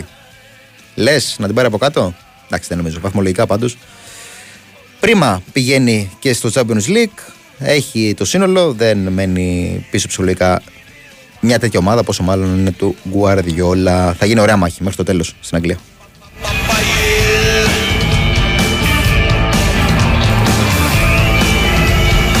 Λοιπόν, πάμε να ολοκληρώσουμε το κύκλο του ρεπορτάζ με εκείνο του Βόλου, ο οποίος υποδέχεται, είπαμε νωρίτερα, 3,5 ώρα τον Μπα Γιάννενα στον Βόλο. Για όλου το δεν ξέρω, θα μας πει ο ευθύνη Χούντο. Πώ είσαι ευθύνη, καλημέρα. Καλημέρα, καλημέρα. Λοιπόν, τώρα δεν ξέρω αν θες να σου κάνω ρεπορτάζ Βόλο, επειδή βρίσκομαι στο, σε ένα ξενοδοχείο της πόλης, όπου έχει καταλήξει ο Πάδης για να έχουμε τη Γενική Συνέλευση της Ένωσης Συντακτών της Οικίας εδώ Είναι και ο Πάδης Γιάννη εδώ, οπότε Ναι, θα όλοι σου κάνω μαζί. και ρεπορτάζ πας. Ωραία. λοιπόν, πλάκα κάνω. Ε, να πούμε ότι στον Βόλο ολοκληρώθηκε η προετοιμασία από χθες για το σημερινό παιχνίδι, το οποίο είναι, ε, τι να πω, εντάξει, είναι αυτό που λέμε τη ζήλη γλώσσα τελικός. Πρέπει πάση τη η ομάδα να κερδίσει. Ε, τουλάχιστον αν κερδίσει από θα αποσπαστεί 7 βαθμούς από τον Μπάζ Γιάννα και θα είναι πάρα πολύ σημαντικό για τη συνέχεια του πρωταθλήματος αλλά και του play out. Εάν ε, δεν κερδίσει και παραμείνει χωρίς νίκη εδώ την αγνία εδώ και δύο μήνες θα μπλέξει σε περιπέτειες πιστεύω μετά η ομάδα. Αν και τώρα ήδη δεν έπεσε δεν έχει μπλέξει αλλά θα είναι χειρότερα τα πράγματα. Ε, ε, σημαντική απουσία, σημαντική απουσία. Σημαντικό το γεγονός δεν είναι απουσία, σημαντικό το γεγονός ότι ο Βόλος Ντέλετιτς, ε. χάνει τον Τέλετιτς, έχει χάσει ήδη τον Τέλετιτς. Ένας ποδοσφαιριστής ο οποίος ε, τα τελευταία έτσι, τα δύο χρόνια που είναι στην ομάδα έχει προσφέρει πάρα πολλά και ειδικά φέτος ε, δεν, θα, φτάσω, δεν θα πω στα 4 γκολ που έχει πετύχει σε 19 μάτς αλλά είναι ένας ποδοσφαιριστής ο οποίος είναι βαρόμετρο για την ομάδα. Αυτό Νομίζω το πάντως παίξει εσχάτω στην ήταν πράξη. λίγο περιορισμένος ο ρόλος του. Εσχάτως. Δεν ξέρω, έχει να κάνει Ε, και με τη μεταγραφή. Κοίταξε να δεις, μας ε, ξάφνιασε όλους το γεγονός ότι στο περασμένο παιχνίδι δεν αγωνίστηκε καθόλου στο μάτς ε, που έδωσε η ομάδα ε, με την Κηφισιά. Έτσι. Ήταν έκπληξη και λέγαμε όλοι πώς είναι δυνατόν έχει τον Τέλετης και κάνει την αλχημία ο, Αλ- ο Άνχελ Λόπεθ και έβαλε στην δεξιά πλευρά το Γκόμπα και μετά όταν αποβλήθηκε ο Ασλανίδης έπαιξε εκεί ο Γκλάπτης, δηλαδή παίκτες που δεν παίζουν σε αυτή τη θέση, ενώ έχεις τον Τέλετης. Προφανώς ο Τέλετης έχει συμφωνήσει και δεν αγωνίστηκε για τυχόν τραυματισμό, οτιδήποτε ξέρεις. Ε, δεν ρίσκαρε να παίξει τελευταία φορά. Βέβαια ο Βόλος τώρα μάλλον το, μου δίνεις έτσι, μου, ε, μου έρχεται στο μυαλό ότι και πέρυσι τέτοια εποχή είχε χάσει τον Γκούτσι αν θυμάσαι. Πάλι λίγο MLS. πριν τα play-off τότε, είχε πάει στο MLS. Αλλά θα μου πεις τότε όμως ο Βόλος ε, ή- ήταν σε άλλη θέση και άλλη κατάταξη, είχε άλλα, άλλες βλέψεις, ήταν ε, πολύ κοντά να πάει στα play-off. Ε, δεν έχει το πρόβλημα που έχει τώρα, γιατί τα κατά ψέματα ο Ντέλε της θα λείψει. Ε, ίσως λοιπόν βλέποντας τον Βόλο ότι γινόταν αυτή, ε, αυτή η διεργασία έτσι, από πλευράς ποδοσφαιριστή να πάει στη, στο Ιράν, ε, γι' αυτό και έκανε τελευταία στιγμή μεταγραφή ο Βόλος και πήρε αυτόν τον Ολιβέρα. Ναι. Ναι, ε, ένας παίκτης που ήρθε για αυτή τη θέση συν ε, το γεγονός ότι έχει πάρει και τον Καλίν Ποπέσκου, τον ε, Ρουμάνο και μάλιστα ο Ποπέσκου ήταν αυτός που αντικατέστησε τον Ντέλετιτ στο παιχνίδι του Πανετολικού την τελευταία συμμετοχή του Ντέλετιτ στην ομάδα του Βόλου. Το δεύτερο εμίχρονο έχει μπει ο Ποπέσκου στη θέση του. Αυτοί οι δύο παίκτες λοιπόν θα κληθούν, Ποπέσκου και ε, Ολιβέρα, να καλύψουν το κοινό του Ντέλετιτ. Τώρα κατά πόσο θα είναι άξιοι αντικαταστάτες, αυτό θα φανεί μέσα στο γήπεδο. Ωραία. Έτσι. Σήμερα τι έχουμε από προβληματάκια και από Λοιπόν, πιθανή ενεργάλα. ε, σίγουρα εκτός ο Κυριάκος Ασλενίδης, έτσι. Ε, και τα λέγαμε και την περασμένη εβδομάδα, τώρα όταν δεν βγάζουν αποστολές οι ομάδες ε, ε, κάπου μετά χάνεται, κάποια, πρα- χάνονται κάποια πράγματα. Για παράδειγμα, εγώ είχα πει την περασμένη εβδομάδα θα παίξει ο Τσιέλης και ο Τσιέλης μου δεν έπαιξε, τον είχε και τις αποστολές ο Λόπες. Που και, και εκεί δεν μπορούσα να καταλάβω ότι ήταν εκτός αποστολής ένας παίκτης που είναι εκ των βασικών στόπερ. Τέλος πάντων. Οπότε πάμε τώρα να σου πω ότι και ο Τάχατος είναι επίσης ε, διαθέσιμος. Ήταν και από την περασμένη αγωνιστική ε, αλλά δεν αγωνίστηκε. Είναι όμως και πάλι στη διάθεση του Λόπερ. Οπότε αν πάμε σε μια εντεκάδα, Κόβατς τερματοφύλακας, δεξιά πλευρά ο Άλχο, αριστερά ο Μίγας, κεντρικό αμυντικό δίδυμο Καλογερόπουλος και Σιέλης. Ε, στη μεσαία γραμμή σίγουρα ο Δεκάμπς, ο οποίος ε, είναι καλός παίχτης, βέβαια δεν μπορούσε να βγάλει έτσι 90 λεπτά γιατί ε, του λείπουν και παιχνίδια, δεν έπαιξε 90 λεπτά στην Κυψιά, την Κυψιά στην Κιτσαριανή. Θα είναι ο Δεκάμπς εκεί. Ε, τώρα ε, πιστεύω ότι εκεί θα είναι ε, ή ο Μπαριέντος ή ο Τσοκάνης ο δεύτερος. Ε, επίσης θέλω να πιστεύω ότι επειδή θέλει το παιχνίδι θα παίξει με έναν πιο α, επιθετικό παίχτη ή τον Ντρουιγέ. Ίσως είναι το δεκάρι με- ενδεχομένως και ο Κόμπα εκεί. Η μία πλευρά θα είναι ο Ασενούν από την άλλη ε, πιθανόν θα είναι ο Γκλάψιτς και στην ε, κορυφή της επίθεσης ο Γκαρσία. Εκτός αν προτιμηθεί να παίξει με, με δύο μπροστά όπως έχει παίξει έτσι ο Λόπεθ βάζοντας και το Μωραΐτη σε πιο επιθετικό σχήμα. Αυτά βλέπω τώρα είναι στις ορέξεις του Λόπεθ τώρα τις θα παρατάξει. Θα τα δούμε αυτά. Σε τρεις ή μισή ώρες περίπου. Τέλεια Εντάξει, Ευθύμη. αυτά. Ευχαριστούμε Καλά. πάρα πολύ. Ευχαριστούμε πάρα Ναι, πολύ. για χαρά. Ε, Ήταν ευθύμης Χούτας και τα παιδάκια από πίσω να μας δίνουν ε, νότα χαράς. Και σιγά σιγά ολοκληρώνουμε ε, την εκπομπή. Απλά εγώ να σας πω, εάν και έρχεται και ο Παναγιώτης, είπαμε να σα κάνει πιο λιανά, ότι υπάρχει εξέλιξη με τον Nigel Williams Goss Knockout. Δεν θα είναι στο derby, δεν θα είναι στο τελικό. Με τον Παναθηναϊκό και στη διάθεση του Γιώργου Μπαρτζόκα.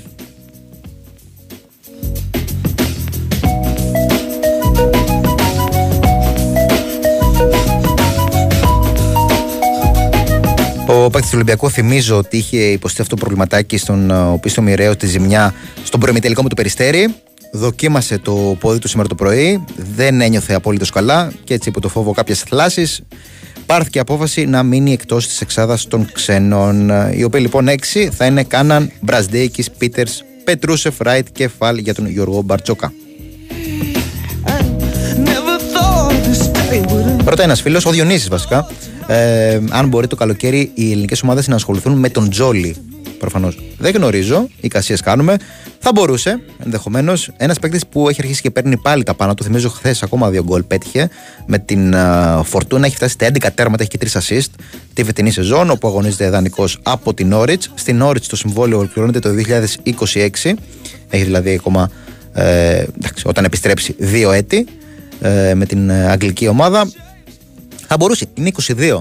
Τον βλέπαμε από πολύ νωρίς στα γήπεδα και μπορεί κάποιος να έχει στο μυαλό του ότι είναι, ξέρεις, έχει φύγει ηλικιακά, έχει πάει 24-25. Όχι πως είναι προχωρημένη ηλικία, αλλά καταλάβατε, δεν είναι ακόμα νεόδη. Θα έχει κάποιος στο μυαλό του, αλλά μόλις 22 είναι το παλικάρι. Και έχει και πάρα πολλά χρόνια μπροστά του να βελτιώσει ακόμα παραπάνω τα καλά του ε, αγωνιστικά στοιχεία. Και γιατί όχι, να τον ξαναδούμε στο ελληνικό πρωτάθλημα. Ξέρεις, Νέαρχη λένε οι περισσότεροι ότι τα ταλέντα να τα διώχνουμε, να πηγαίνουν στο εξωτερικό να προκόβουν. Να μένει και κανένα πίσω. Ναι, μωρέ, αυτό λέω κι εγώ. Όπως τα μυαλά. Α μείνει κανένα εδώ.